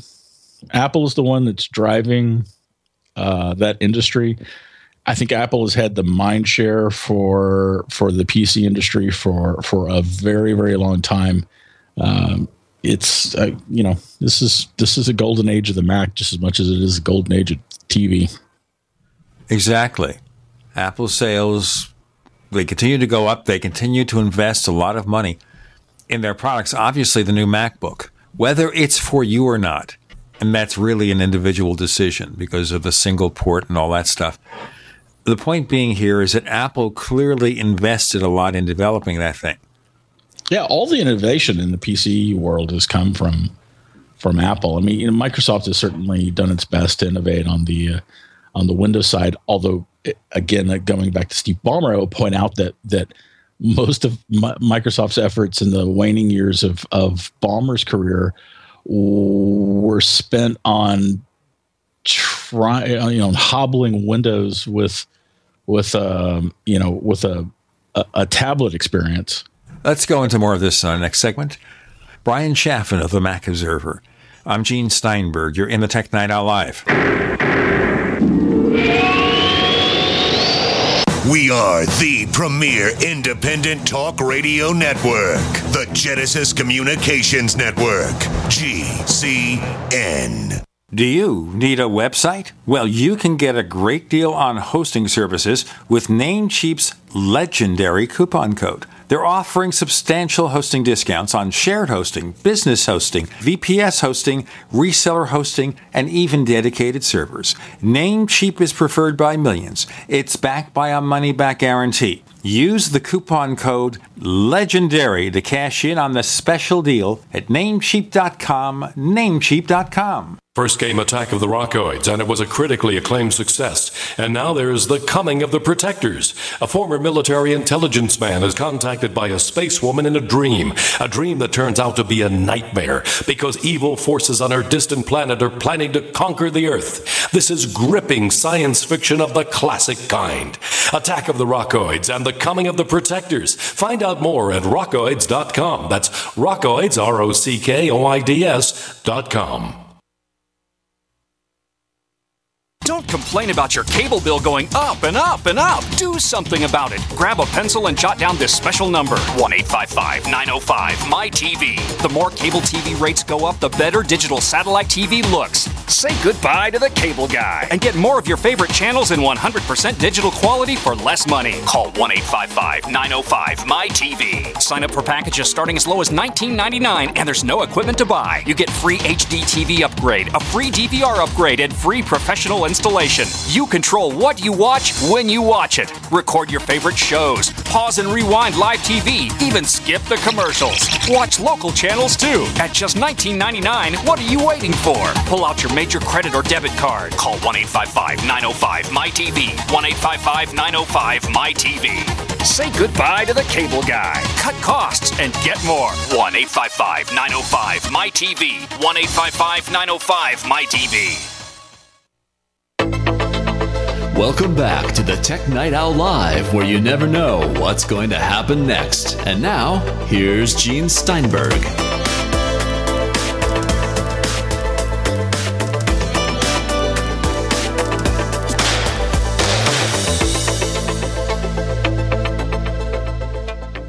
Please go to plus.technightowl.com. That's P-L-U-S dot technightowl.com to check out what Tech Night Owl Plus is all about. Basically, it's a way to get the ad-free version of this show, higher quality audio for a modest monthly annual or five-year subscription rate. You'll learn more at plus.technightowl.com. Bryan Chaffin of the Mac Observer is here. We're talking briefly about Microsoft again and about Mac versus PC sales. And there's a report that you've seen from a company called Slice Intelligence.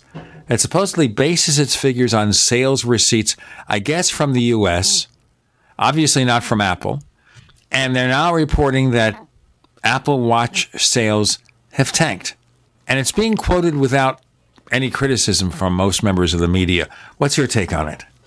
Well, many and varied are my thoughts on this particular issue. The, the first and foremost thing is that I, I do not think these numbers should be dismissed. So, what Slice Intelligence does is they offer two services that I don't recommend to anybody, uh, both of which they're, email related services that allow, like, one's a shopping utility and one is uh, a, a service that is supposed to declutter your inbox of, of spam and other stuff what they actually do is give Slice Intelligence the rights to pilfer your inbox, your email, looking for data and receipts related to uh, online sales in particular. Now, the And- point here is this is not a scientific survey. It's merely whoever takes their utility, whoever Well- accepts their product. this is another one of those things that's part art, maybe even more art than science. But the art of projecting total results based on a sample is decades old. It's not like they're making these numbers up out of thin air. They have X amount of users and they project what those X amount of users do means for the population as a whole. This is this is what every single uh, voter poll and political poll that we see every election cycle does, except for this information is actually coming from actual email boxes rather than uh, people answering the phone.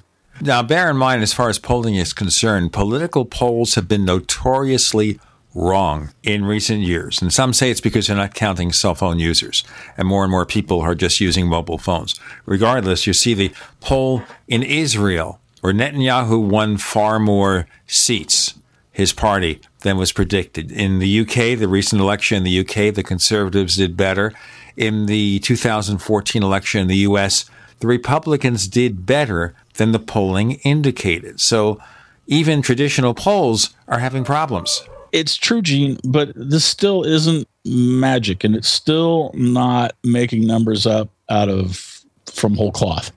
I don't think when you have a group of people, in this case, people who are uh, users of Slice Intelligence's two services, and they are showing X amount of Apple Watches being bought over a period, and then that number decreases, the very least you can say is that within that group of people, Apple Watch sales are down. You can, I suppose, argue that you can't draw any results for the population as a whole from those numbers, but uh, that to me is a fool's errand. There's some, there's fire behind this particular smoke.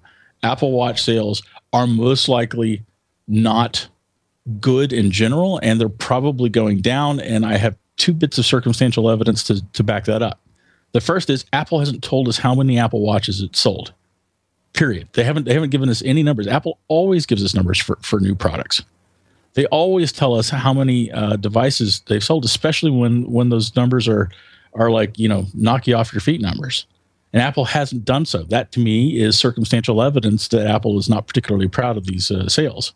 Number two, uh, you go into any Apple store, and the one place where you don't have a bunch of people is the Apple Watch stand. I mean, th- there is a lack of interest in the Apple Watch at this point. And Slice Intelligence's figures are just another data point to, to point that out. Well, let's see what Apple has to say about it when they have their quarterly conference call and whether if they don't report something, they'll get some kind of question from the so-called industry analysts. They're not much on asking tough questions, but it'll be good to know where this is happening. And obviously, we realize that Apple has finally caught up mostly with production, with demand. So we expect things may be less than they were before because the original production was just to catch up with demand. so we'll that- see. that- that's another that's another fine point, Gene. Sales seem to be going down as availability is is improving. That's a problem. You know, I, I wrote the I wrote this week at the Mac Observer that I like my Apple Watch, but I'm not sure if I love it, and that that's still the case for me. I, I do like this thing. I wear it all the time. I will tell you, since we've had this ongoing conversation over the months about uh, smartwatches versus mechanical watches, that if I could get a strap, a smart strap that was reliable and tracked all of the things that I want to and would feed it into uh, Apple's Health Kit, I would wear my mechanical watch at, at least 50% of the time when I left the house. Let me tell you something here about watches. So, We have the Apple Watch starts at $349. As our listeners know, we mentioned this last week, but I'll tell Bryan about it briefly. I had a Guess watch here and started working erratically. After replacing the battery, didn't change. Every so often, after a few days, it would stop working and then pick up a few days later. I said, It's not worth it. This is a watch that costs maybe 50 or $75. The repair, if I could get it done, wouldn't be worth the cost. So I said, Okay, let me see what I can find. So I went over to the Walmart store where I was doing shopping and I stopped by their little jewelry counter, which is pretty good, by the way, if you want to replace the battery on your watch, not an Apple Watch, but a normal watch. They're cheaper than anybody else and they'll do it for you. And they're very nice about it. Okay. So I see this really nice watch, which to me looked about as good as the Guess Watch. Three year warranty, calendar watch, $12.88. So I've had this now for about 10 days. It keeps time within one second of my Mac. Okay? That's pretty good. Sure. If I can get a year out of it, I'm happy and buy another one. If I get more than a year, I'm ahead of the game. $12.88. That's my choice of watches. Okay. And we have to see now, as I said, it has to last a year before it makes sense. I don't want to spend $12 a month to buy a watch because suddenly I'll be paying almost what I pay extra on the credit card to get an Apple Watch over like two or three years. So we have to see this holds up. But it has a three year warranty, except the warranty says they'll fix the watch for $6. So you pay half of what you paid at the start to get them to fix the watch, which is, I guess, they'll replace it or something like that. But even then, if I got a year out of it and the watch went bad and I send it away for $6 and get a new watch that lasts another year, wouldn't that be a good deal? Sure. Understand this doesn't mean I'll never buy an Apple Watch. I might still consider it. I'm still on the review list for Apple. If they're not moving Apple Watches, surely they have one to send me to review. And I'll certainly be happy to review it and give you my comments. But right now, I'm used to wearing a normal watch with a normal calendar that I can almost see with my reading glasses that keeps accurate time. And that's my entire taste. Now, other thing that happened this week is Apple released a public beta of iOS 9 and OS 10.11 El Capitan. If you go to Apple, you can go to their Apple beta site and look it up on Google for the exact URL. Look it up, sign up, and you can download pre release versions. But listen to me first before you do it. What I was mentioning before is the fact that Apple has released the public betas of iOS 9 and OS 10 El Capitan. It's available for you to download from Apple's beta site. You just have to sign up. But remember this before you do that, don't do it on your primary drive on your Mac. Do it on a second drive. Buy a cheap second drive and do it that way. And if you have an old iPhone and the 4S is the oldest model that runs iOS 9, maybe you don't care about it, go ahead and try the operating system. Otherwise, don't do it because it's beta, things will crash, things will blow up. It's not something that's going to be necessarily fun, so you don't really want to do it. We'll get into more of that, though, in a moment. With Bryan Chaffin of the Mac Observer, I'm Gene Steinberg. You're in the Tech Night Owl Live.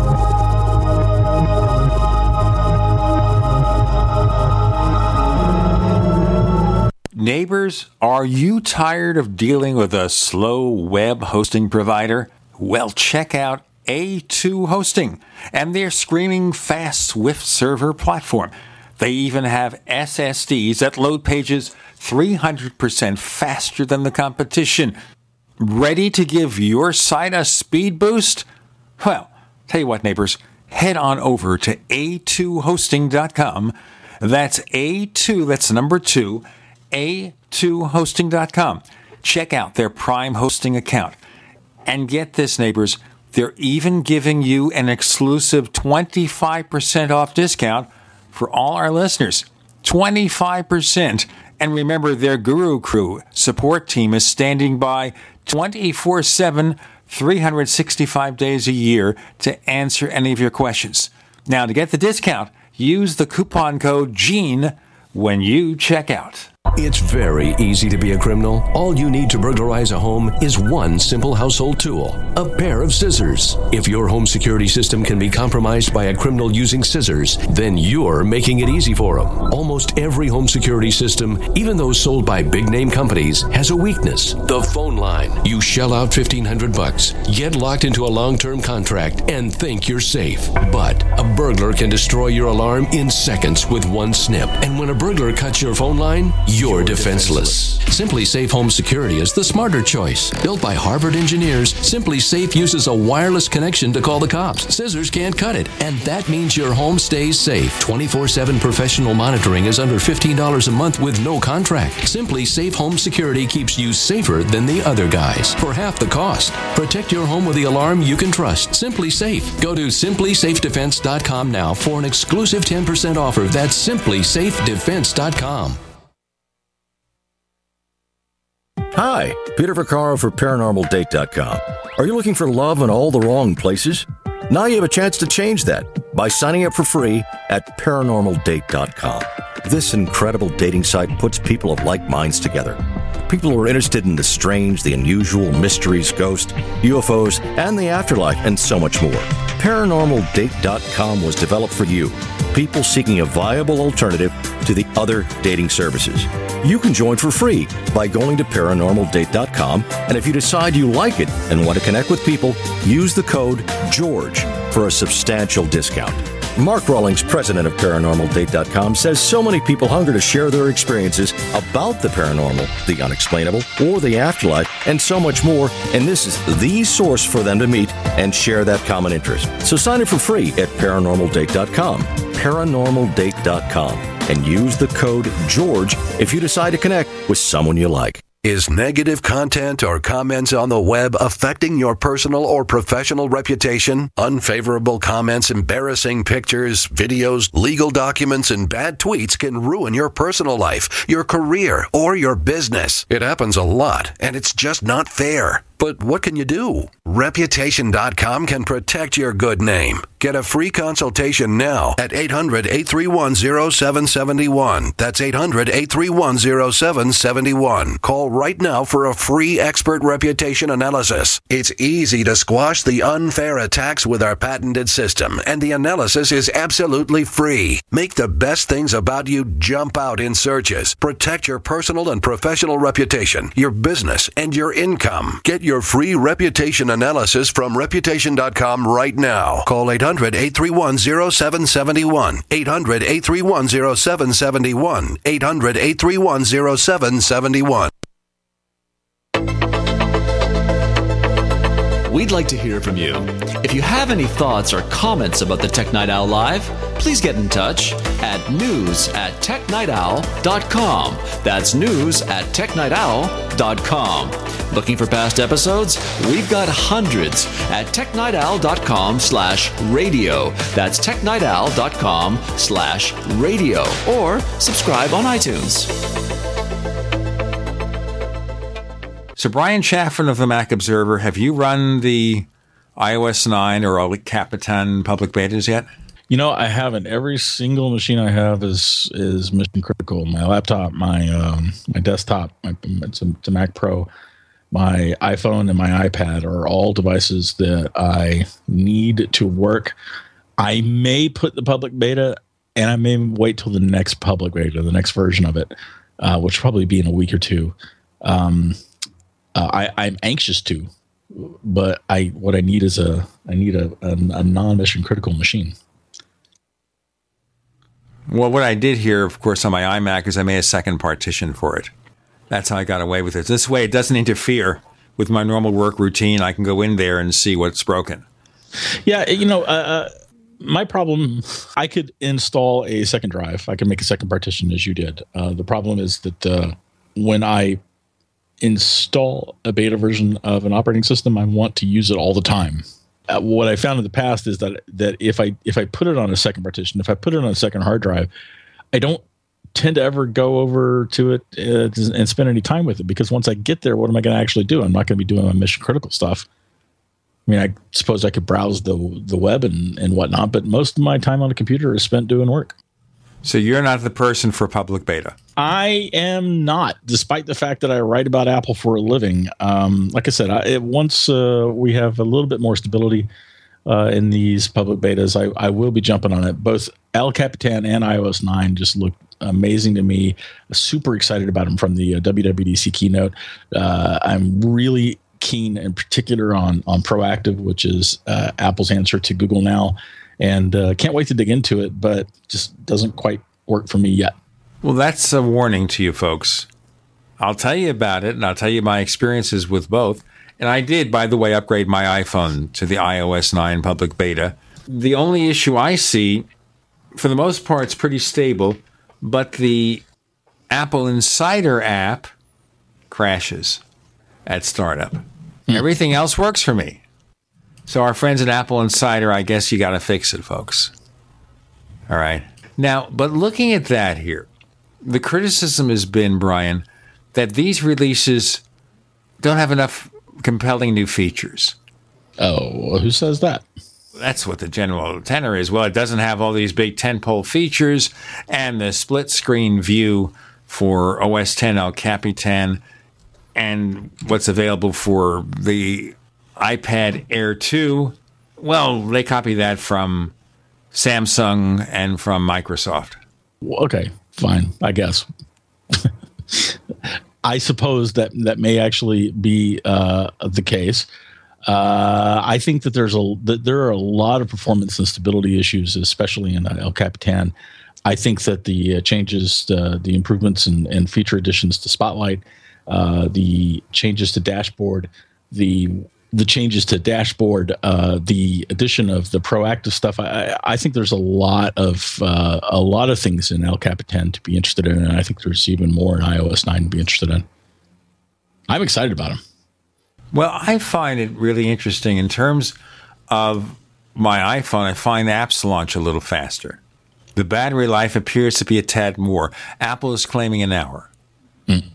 So that's important. With El Capitan, they also claim improved performance because of using Metal, which is this graphics hardware integration feature that is already used on recent iPhones, but you got to have a recent Mac, apparently. If you have an older Mac, Metal isn't supported, as I understand it. I believe that that's the case, yes. Yeah. And it, because it has to have certain features. Apple is not going to add something to an older Mac that doesn't support it properly because you will not be happy with the performance. So there you go. Let's talk about Apple Music, shall we?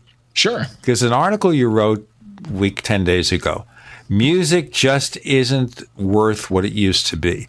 Is that because you could rent it now instead of buying it, or what? It's a bunch of things, and it goes back. In most ways, it either starts with the record labels jacking up CD prices in the late 90s, even as production costs were going down. Uh, but production costs both in, on, in terms of music and in terms of uh, uh, in terms of distribution and manufacturing of the CDs themselves. It because as that was happening, Napster came along, and what Napster did was introduced to introduced to the public the idea that you can have all of the music for quote unquote free. And Napster was shut down for sure. The record label sued it out of existence uh, successfully, but the chink in the armor was was already there. And uh, you know, I, have I've thought over the years, I thought really hard about whether or not Napster would have been as successful as it was, as quickly as it was, if the labels hadn't been gouging customers with sky high release prices uh, on new CDs in particular. But we will never know that, of course, but um, uh, you know, it, it it set up and and it set up a lot of resentment with a lot of consumers. I remember at the time, just we're going back what 15, 16 years. I remember at the time a lot of people saying that they were entitled to steal music because CDs were too expensive. Now, that's a rationale for thievery, no matter how you slice it. But for the people saying that, they absolutely believed it. They were entitled to steal it because they couldn't afford it or because the record labels were asking too much for the music. And from there, we have, you know, Apple itself contributed to music having less value because Apple introduced iTunes, where people were suddenly able to buy singles instead of buying whole albums, something that a lot of the music industry actually resisted. And then we had music rental, a, a, a variety of music rental schemes uh, came and went. Uh, none of them were very successful, but Pandora and Spotify introduced this idea of streaming music, which is essentially music rental, though you've had you didn't have as much control over it uh, as as uh, you did with some of the earlier schemes. But at this point, right now, Pandora, Spotify, Apple Music, iHeartRadio, uh, Rdio, uh, a, a whole ton of systems. You can pay a monthly fee and access in some way millions if not tens of millions of songs. And what this it, it, it, it's kind of interesting because on the one hand it set a floor right rather than free rather than music should just be mine to steal it sets this floor well it turns out i have to pay something i have to pay 9.99 a month or 5 4.99 a month or or 19.99 a month or something there's a floor set but on the other hand what the music industry and technology companies like Apple, Google, even Facebook, uh, Spotify, Pandora, etc. What they're saying to consumers is music is so unimportant, you don't even have to own it anymore. Well, we're going to talk about that owning versus renting. With Bryan Chaffin of the Mac Observer, I'm Gene Steinberg. You're in the Tech Night Owl Live. Free from the shackles of corporate America, we're the place for independent thinkers. GCN. You are an individual with your own thoughts, decisions, and actions, so why should you be penalized for not enrolling in the subpar health insurance mandated by the government when you can be truly independent with Liberty Health Share, a bold, innovative alternative allowing you to take back control and make your own decisions about your health care? Mention this ad when you call to learn more. 800 714 6993. That's 800 714 6993. Liberty Health Share. Together, we are one. Paid non-attorney spokesperson Adam Pulaski of the Pulaski Law Firm with principal office in Houston, Texas is the attorney responsible for the content of this ad. This ad is not legal advice, and the choice of a lawyer should not be based solely upon advertisement. Services may not be available in all states. Attention Xarelto users. If you or a loved one took Xarelto and suffered a serious bleeding event, you may be entitled to financial compensation. Xarelto is a popular prescription blood thinner used to prevent blood clots and protect patients from strokes. These serious bleeding events have led to numerous cases of hospitalization and even death. Phone lines are open 24-7. Call 800-261-0937. That's 800-261-0937.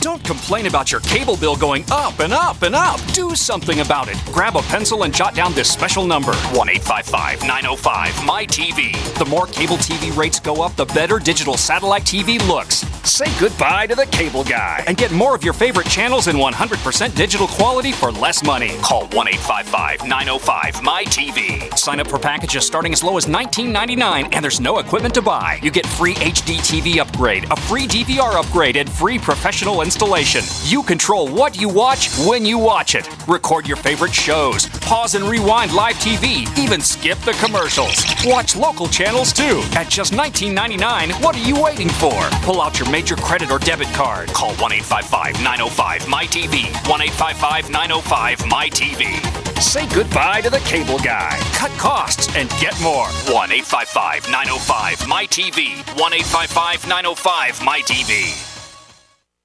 Have you ever felt like the United States government knows way too much about your financial affairs? I continue to hear stories about property seizures, frozen bank accounts, confiscation of stocks and bonds. It makes me wonder if the U.S. citizen will ever again have the right to life, liberty, and the pursuit of happiness. Unfortunately, with the Drug and Money Laundering Act, the IRS Revenue Ruling 6045 of 1984, and the Trading with the Enemy Act and Franklin D. Roosevelt's Executive Order of 1933, some precious metal holdings are subject to government intervention.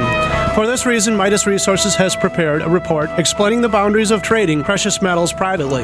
Whether if you have any intention of trading with Midas Resources or not, I have instructed my representatives to give this report out free. Call for your free copy at 1 800 686 2237. When investing, always proceed with caution. Again, call 1 800 686 2237. Exercise your legal right to trade metals privately. 1 800 686 2237. Are you tired of commuting to a job that makes someone else rich? Working harder than ever, but getting nowhere? Do you hate spending hundreds of dollars every week on daycare? Having someone else raise your children? With our opportunities, you can start earning money as soon as next week. You get to be the boss, work from home, and live a happier life. At Be the Boss Network, you'll find hundreds of work from home opportunities that you can literally start today and be earning money as soon as next week. Go to freedom106.com and start earning money as soon as next week. You get to be the boss. Get out of the rat race. Work from home. Go to freedom106.com right now and change your life today. That's freedom, the number 106.com. Go to freedom106.com and start earning money as soon as next week. You be the boss. Go to freedom106.com.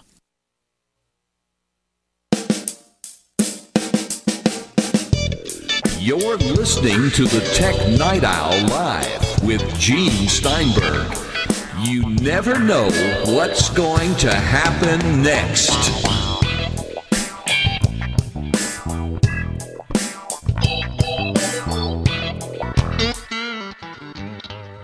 Now we have to look at the music industry here, and it's something I've observed in recent years is that more and more people, especially young people, you think old people would do this, are buying vinyl. Vinyl sales are up. You know, it's not a, more than a fraction of total CD sales, but people are buying vinyl. And if people are buying vinyl and therefore in turn turntables, cartridges, etc., that means a lot of people want to own music. So Yeah, a tiny subset of hipsters are buying vinyl because it's warmer, man. Uh, It's that does not represent a wholesale movement of consumers to uh, going back to owning music. Uh, the, the, this ship is essentially sailed. The the vinyl thing is going to remain. You know, vinyl is stuck through through cassettes. It's stuck through uh, CDs. It's sticking through iTunes, and now it's sticking through streaming. And I expect vinyl to still be around. But the vast majority of consumers at this point, from here on out, are going to rent music with a small fee paid to Apple or Spotify or another technology company, where they get to access everything they want for this one monthly fee. Now, I tend to think younger people will be the first to embrace that. People who have not invested in their own music library. They're starting out. This is a quick way, a cheap way to get involved. Am I wrong? Yeah, well, uh, yes, yeah. I think uh, like I still prefer to own my music. I still prefer to buy a CD and rip it unless I can can download it online, uh, lossless. I, I'm pretty obsessive about my music quality. Uh, I want to listen through quality speakers, and I want my source material to be as high a quality as I can get it. Uh, I'm obviously older. A lot of younger users couldn't care less uh, about that sort of thing. So yeah, it'll certainly be led from the youth. How's that? I mean, I think that the, the music streaming that we've seen so far with Pandora and um, uh, Pandora and Spotify and and all the other services has been that that charge has been from you know twenty somethings on up, twenty somethings on up, maybe to you know twenties and thirties. How's that? So they're getting people who maybe in the past they might have just downloaded music from a torrent source, but now for a very cheap monthly fee, they can be completely legal, get completely legal music, and take advantage of much larger libraries. Yeah, they can have access to almost everything ever recorded. Not everything because they haven't reached contracts with some artists yet. Like, for example, with Apple Music, the Beatles are not available yet in Apple Music. They will be. Taylor Swift is. but the Beatles, not yet. They probably have to sign a separate contract. Apple Corps has always been very, very, very precious about uh, its rights, and for good reason. Yes, but how many times over need they sell their product? Because as many times as they can. Right, right. I mean, Paul McCartney is worth what a billion dollars, and Ringo Starr a few hundred million, and Yoko, who knows? For for sure, and and as well as the managers and owners of Apple Corps, because that's not just the Beatles. It's the it's uh, uh there are other people involved too, and and you know, as as that generation reaches its sunset, and I don't mean that to sound morbid, uh, the Beatles maintain their relevance, which is which is astounding, and we could probably have an entire segment on that at some other time. But um, the point is, almost everything else, almost not everything, but almost everything, is available through Apple Music and through most of the other services too. Now, the question, of course, is here how does Apple do against, say, Spotify? Remember, Spotify is available on loads of platforms. Apple Music is Mac, PC, iOS, coming to Android this fall. That may be a significant factor right there. Also, Apple has what, 800 million iTunes accounts, and lots of people upgraded to iOS 8.4, and the only main feature of that upgrade was the new music app with Apple Music. So a lot of people are doing this. So does that mean that Apple can choke all the other services within a year or two? Um, no, I don't think Apple's going to put anybody else out of business. Well, the, the, the little guys are going to continue having problems. The little services, the friend services are going to continue having problems in, in, part because the entire business model for most of those companies is screwed. I mean, like Spotify, Spotify, the bigger it gets, it still doesn't make any money. And it probably is never going to make any money. Pandora is not going to make any money either. The thing is, is that Apple doesn't need to make money. But what, so I think what's going to happen is the little guys are going to get squeezed out. Pandora and Spotify will probably continue on for quite a while and there's a lot of people who hate Apple and are never ever going to subscribe to Apple Music, uh, no matter how good it is or isn't. Just as there are lots of people who will subscribe to it, uh, no matter how good it is or isn't. And but what you know, we will see some consolidation here as the friend services go away. But the but the I think the big services will will continue. Now, I was looking at reports of financials for Spotify, which is a private company and their sales probably doubled over the past year, but their losses also doubled. And if they get good cash flow, it doesn't matter. That's how Amazon exists. But if they're surviving on venture capital, at some point in time, the investors are going to say, we need to see a return. Otherwise, you get no more money.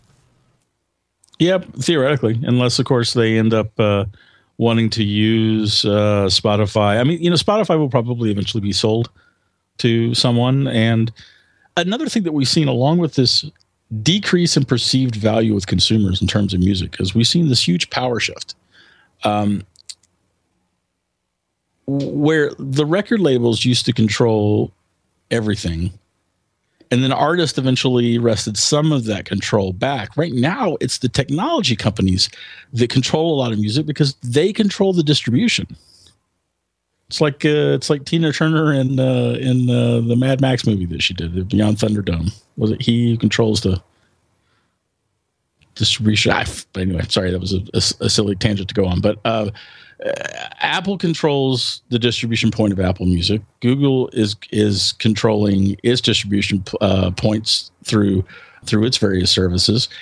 Spotify controls distribution to a certain extent, as does Pandora. And those are the companies with the power. And at some point, we're probably going to find that most of music is indirectly being distributed by companies who aren't trying to make money directly off of it. So, therefore, does Google or Microsoft buy Spotify? Yeah, I can see that. I can totally see that happening. Because that way the competition becomes real. Yeah, sort of, I suppose. Because right now, with the numbers Apple has, and the advanced publicity, I see them almost rapidly becoming number one by fall. That I would be surprised if they did not. Kind of, de- a lot of that's going to depend on how popular Beats One radio gets. Well, Beats One right now is 12 hours recorded, 12 hours live each day. I assume it won't be long before they can go 24 hours live. And Beats is a throwback to traditional top 40 radio mm-hmm. in many respects. If you go back to the 60s and 70s, and Cousin Brucey, by the way, is still working for Sirius XM, Cousin Bruce Morrow at age 79 or something like that. If you look at the and he still sounds the same way he did then, or I must be too old. But seriously speaking, they're bringing back the kind of radio we had years ago without the ads, or with very few ads. The, format is an absolute throwback to terrestrial radio, and in, most ways, it's a throwback to what was great about terrestrial radio. That's where but I started working in radio, by the way, at those traditional stations. The what's not a throwback though, it's not just top forty pop radio. There actually are lots of different uh, uh, music genres being represented in the Beats One um, uh, format uh, and and sometimes even within a single show, you'll actually get the different genres represented, which is which is I, I, I think fantastic. But this isn't just Beats One is not just a pop station; it's much more than that. And if it For the way it's styled, forgetting the musical genres, and they're getting into a wider range, and probably will get even wider as they go along. Yeah. The key here is that it's using the style of top 40 radio with the disc jockey and the listener requests and bringing on guests and stuff like that. It's using that style. Yeah, it is. Well, that's how you go. That's how you Apple go. Music. Let's get into more of this in a moment. I'm Gene Steinberg with Bryan Chaffin on the Tech Night Owl Live. A little right, a little left, but always independent minded. The Genesis Communications Network, GCN. Graphic Converter is the image manipulation tool for the rest of us. It does not use any database. You get full control of all your files. Want to view the images of a folder? Drag it into Graphic Converter, and a powerful browser opens up to show your image files. You could use it for slideshows. You could use it to import images from digital cameras or from scanners. Need to do some image editing? You can do that too in Graphic Converter. Also, print catalogs. Convert from so many formats I can't even list them. Download now to see if Graphic Converter is good for you, like one and a half million other users. Guess what? You could save money when you buy Graphic Converter. Use the coupon code Night Owl. Use the coupon code Night Owl to get a special price for Graphic Converter. Go to lemkesoft.com. That's L E M K E soft.com. Lemkesoft.com. L E M K E soft.com. If you're worried about your health and you're tired of the nasty side effects of harsh drugs or antibiotics, then look no further. Supernatural Silver is the answer. Supernatural Silver is a powerful immune system enhancer that can be used every day to help keep you healthy and well with none of those nasty side effects. It's extremely safe for use internally as well as topically. And Supernatural Silver is hundreds of times more effective than colloidal or ionic silver. It is perfect for use in the sinuses, eyes, ears, and on any wound or skin issue. Supernatural Silver is also extremely effective when taken orally and can help fight off bacteria, viruses, and mold that may be overwhelming your immune system. Go to supernaturalsilver.com, supernaturalsilver.com, and use the promo code SILVER2015 for 30% off of your entire order and give yourself and your loved ones a fighting chance with Supernatural Silver.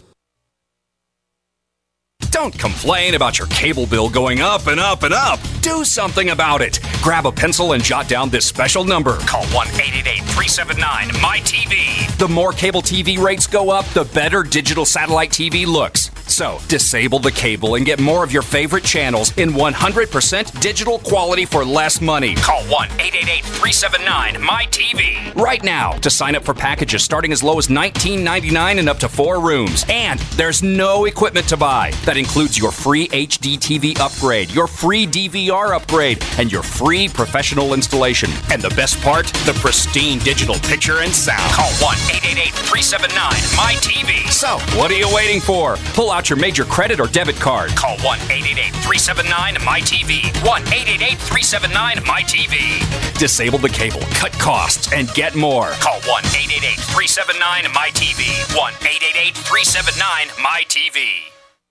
For over five years, you've been hearing about the Berkey guy, so you may know a few things about him. For example, you are well aware of the superior quality and effectiveness of Berkey water filters and accessories. But did you know the Berkeys have had independent lab tests done to prove just how effective they are? It's true, and he can email you the test results. Just visit goberkey.com. You may also know that the Berkey guy has helped tens of thousands of people get better prepared. Now, here's something you may not know. GoBerkey.com has amazing specials and deals all the time on a wide variety of survival and preparedness products. Most ready to ship same day. Visit the Berkey Guy at GoBerkey.com and be sure to click the red Products on Sale Now button. You can always call toll free 877 886 3653. Again, that's 877 886 3653. GoBerkey.com, home of the Berkey Guy. You're listening to the Tech Night Owl live with Gene Steinberg. You never know what's going to happen next.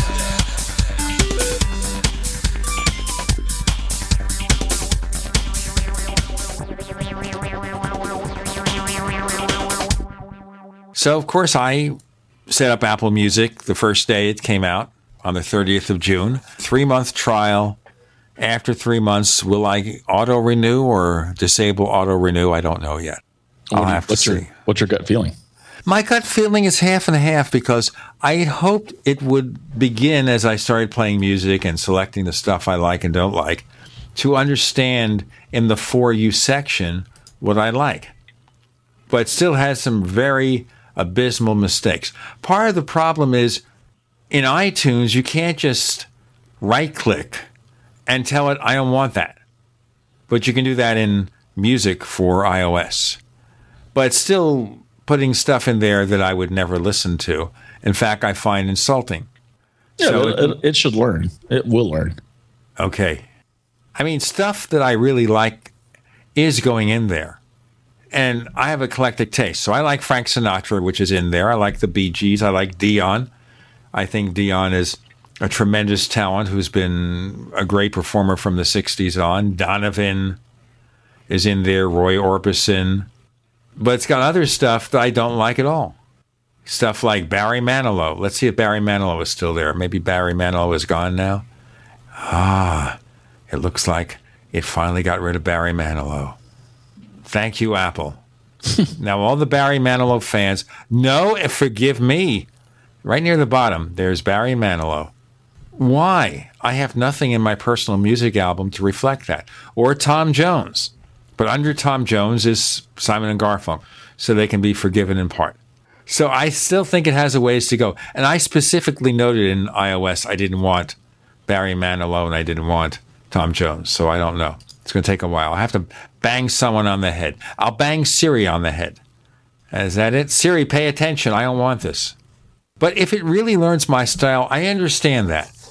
Because these days I haven't really bought music in a while, except for like once every couple of years, I'll buy an album. And that's about it from iTunes. Mm-hmm, And then I'll go on. I haven't bought much music. mm-hmm. So maybe that's it right there. But I still like owning music. I've been owning music since I was 12 years old. Yeah, you and I were raised under that concept for sure. And I, I'm torn on it because I, I do like owning my music so very, very much. But at the same time, uh, being able to go and stream whatever I want is there's a siren song to that for sure. Take the band, yes, prog rock band from uh, mostly the 70s, 70s stuff that I'm interested in. And I haven't owned a Yes album since I sold all my vinyl uh, in probably the early '90s. Is when I sold all my val- all, all my vinyl to a uh, to a vinyl shop. But there's Yes that I actually want to listen to, and there's some Yes that I actually like. And I was thinking to myself, you know, golly, I uh, uh, I should go buy a Yes album. And and this was this was in the opening couple of weeks of uh, Apple Music. And it's like, you know, I've got, why don't I just go stream it for free and and uh, or stream it included in my my my 90 day trial? There, there's a siren song there. It's it's it's alluring for sure. Uh, I I personally will end up subscribing to it one way or another simply because of my job, but I imagine that I will also use it. Well, as I said, 90 days to make a decision. If it adapts to my taste and I find more of a need for it, or just sit back and listen, maybe I'll do it. But I think the best of both worlds is that Apple still sells music if you want it. They offer a subscription service if you don't, or you get it anyway if you want to live somewhere in the middle of both extremes. And they provide what customers want. And what's wrong with that? Not much. Have you had any particular problems with it? With Apple Music? No, not not at all. Uh, the interface on the iOS app is is needs improvement and it needs to get better. That's for sure. But so far, I've I found uh, the the uh, Apple Music on uh, the Mac in particular to be particularly easy to use. With the Mac version, like I said, I think it needs more features in a working context menu, which I don't see. I don't see a working context menu. So if I'm looking at a particular album here, I don't see a context menu. If I go into music for iOS and I tap and hold, I see all the options. And that to me is a come down. Yeah, fair enough. Right. It's it's this early release is just that. It's an early release. Apple is going to be uh, getting a lot of feedback from people. Um, uh, I have no doubt that it will improve. It's not anything that I'm I'm particularly worried about, but I know that it needs the improvement. Well, the other thing, of course, is iTunes 12 in particular. It's not getting the love.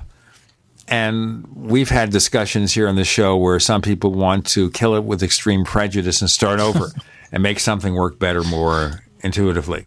I hate iTunes 12. I do not like the interface at all. It is incredibly counterintuitive. It is not useful.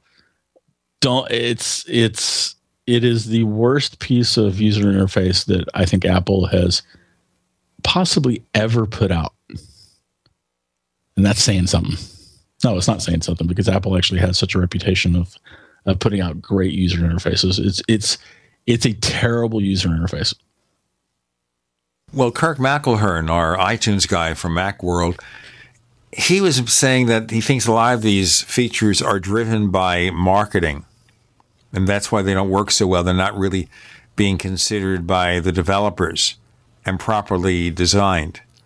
And maybe it needs to have Jeff Robbin and his crew over there at Apple sit down and look over all this stuff and find better ways to implement them. I can't imagine it's going to be a major thing just to give it kind of a shave and haircut to improve some of these features. Yeah, I don't. You know, I don't know what it needs. I don't know if we should be blaming Jony Ive. Uh, if we should be blaming the engineers.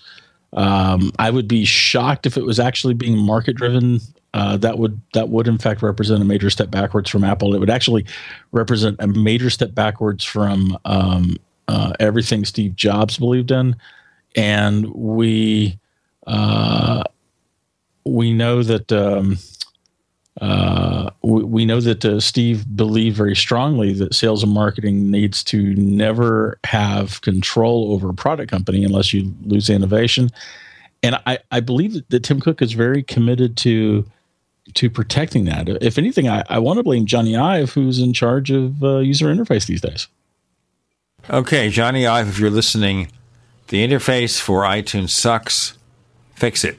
Yes, please. Thank you. Bryan Chaffin, please tell our listeners where we can find more of your stuff. I write daily about Apple and the tech world at macobserver.com, and you can find my personal blog at geektells.com. It's G E E K T E L L S.com. Yeah, you got to know what them geek tells, okay? That's right. Right. Don't you forget it. Don't you forget to check us out on Twitter, where we are known as Tech Night Owl. We're Tech Night Owl on Twitter. You can also go to our web portal, technightowl.com, and what you get there is my daily commentaries as the Night Owl, and also links to the Tech Night Owl Live, where we've got shows to download that go back as far as 2007, as far as a Mac that could run El Capitan and Yosemite. How about that? We also have another radio show. It's about UFOs and things that go bump in the night. And this week on the Paracast, we'll be featuring Marie D. Jones, co author of a book called Mind Wars Who's Been Watching You from the Shadows? Ooh, about history of mind control, surveillance, and social engineering by the government, the media, and secret societies. Go to theparacast.com, paracast.com. It makes you so paranoid that you think they're always out to get you. And guess what? Maybe they are. We have a special feature of this show called Tech Night Owl Plus. Tech Night Owl Plus, an answer to those who don't like to listen to ads. We have the solution Go to plus.technightowl.com. That's P L U S.technightowl.com. We offer an ad free version of this radio show. 41 minutes of ads are gone for a modest monthly, annual, or five year subscription rate. So please check it out. Plus.technightowl.com. Once again, that's plus.technightowl.com. Bryan Chaffin, thank you for joining us on the Tech Night Owl Live. And thanks for having me, Gene. We, we appreciate it over at the Mac Observer, and I certainly appreciate it.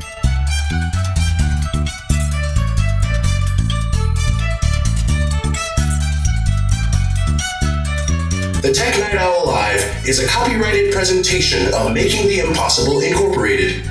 We'll be back next week, same bat time, same bat channel.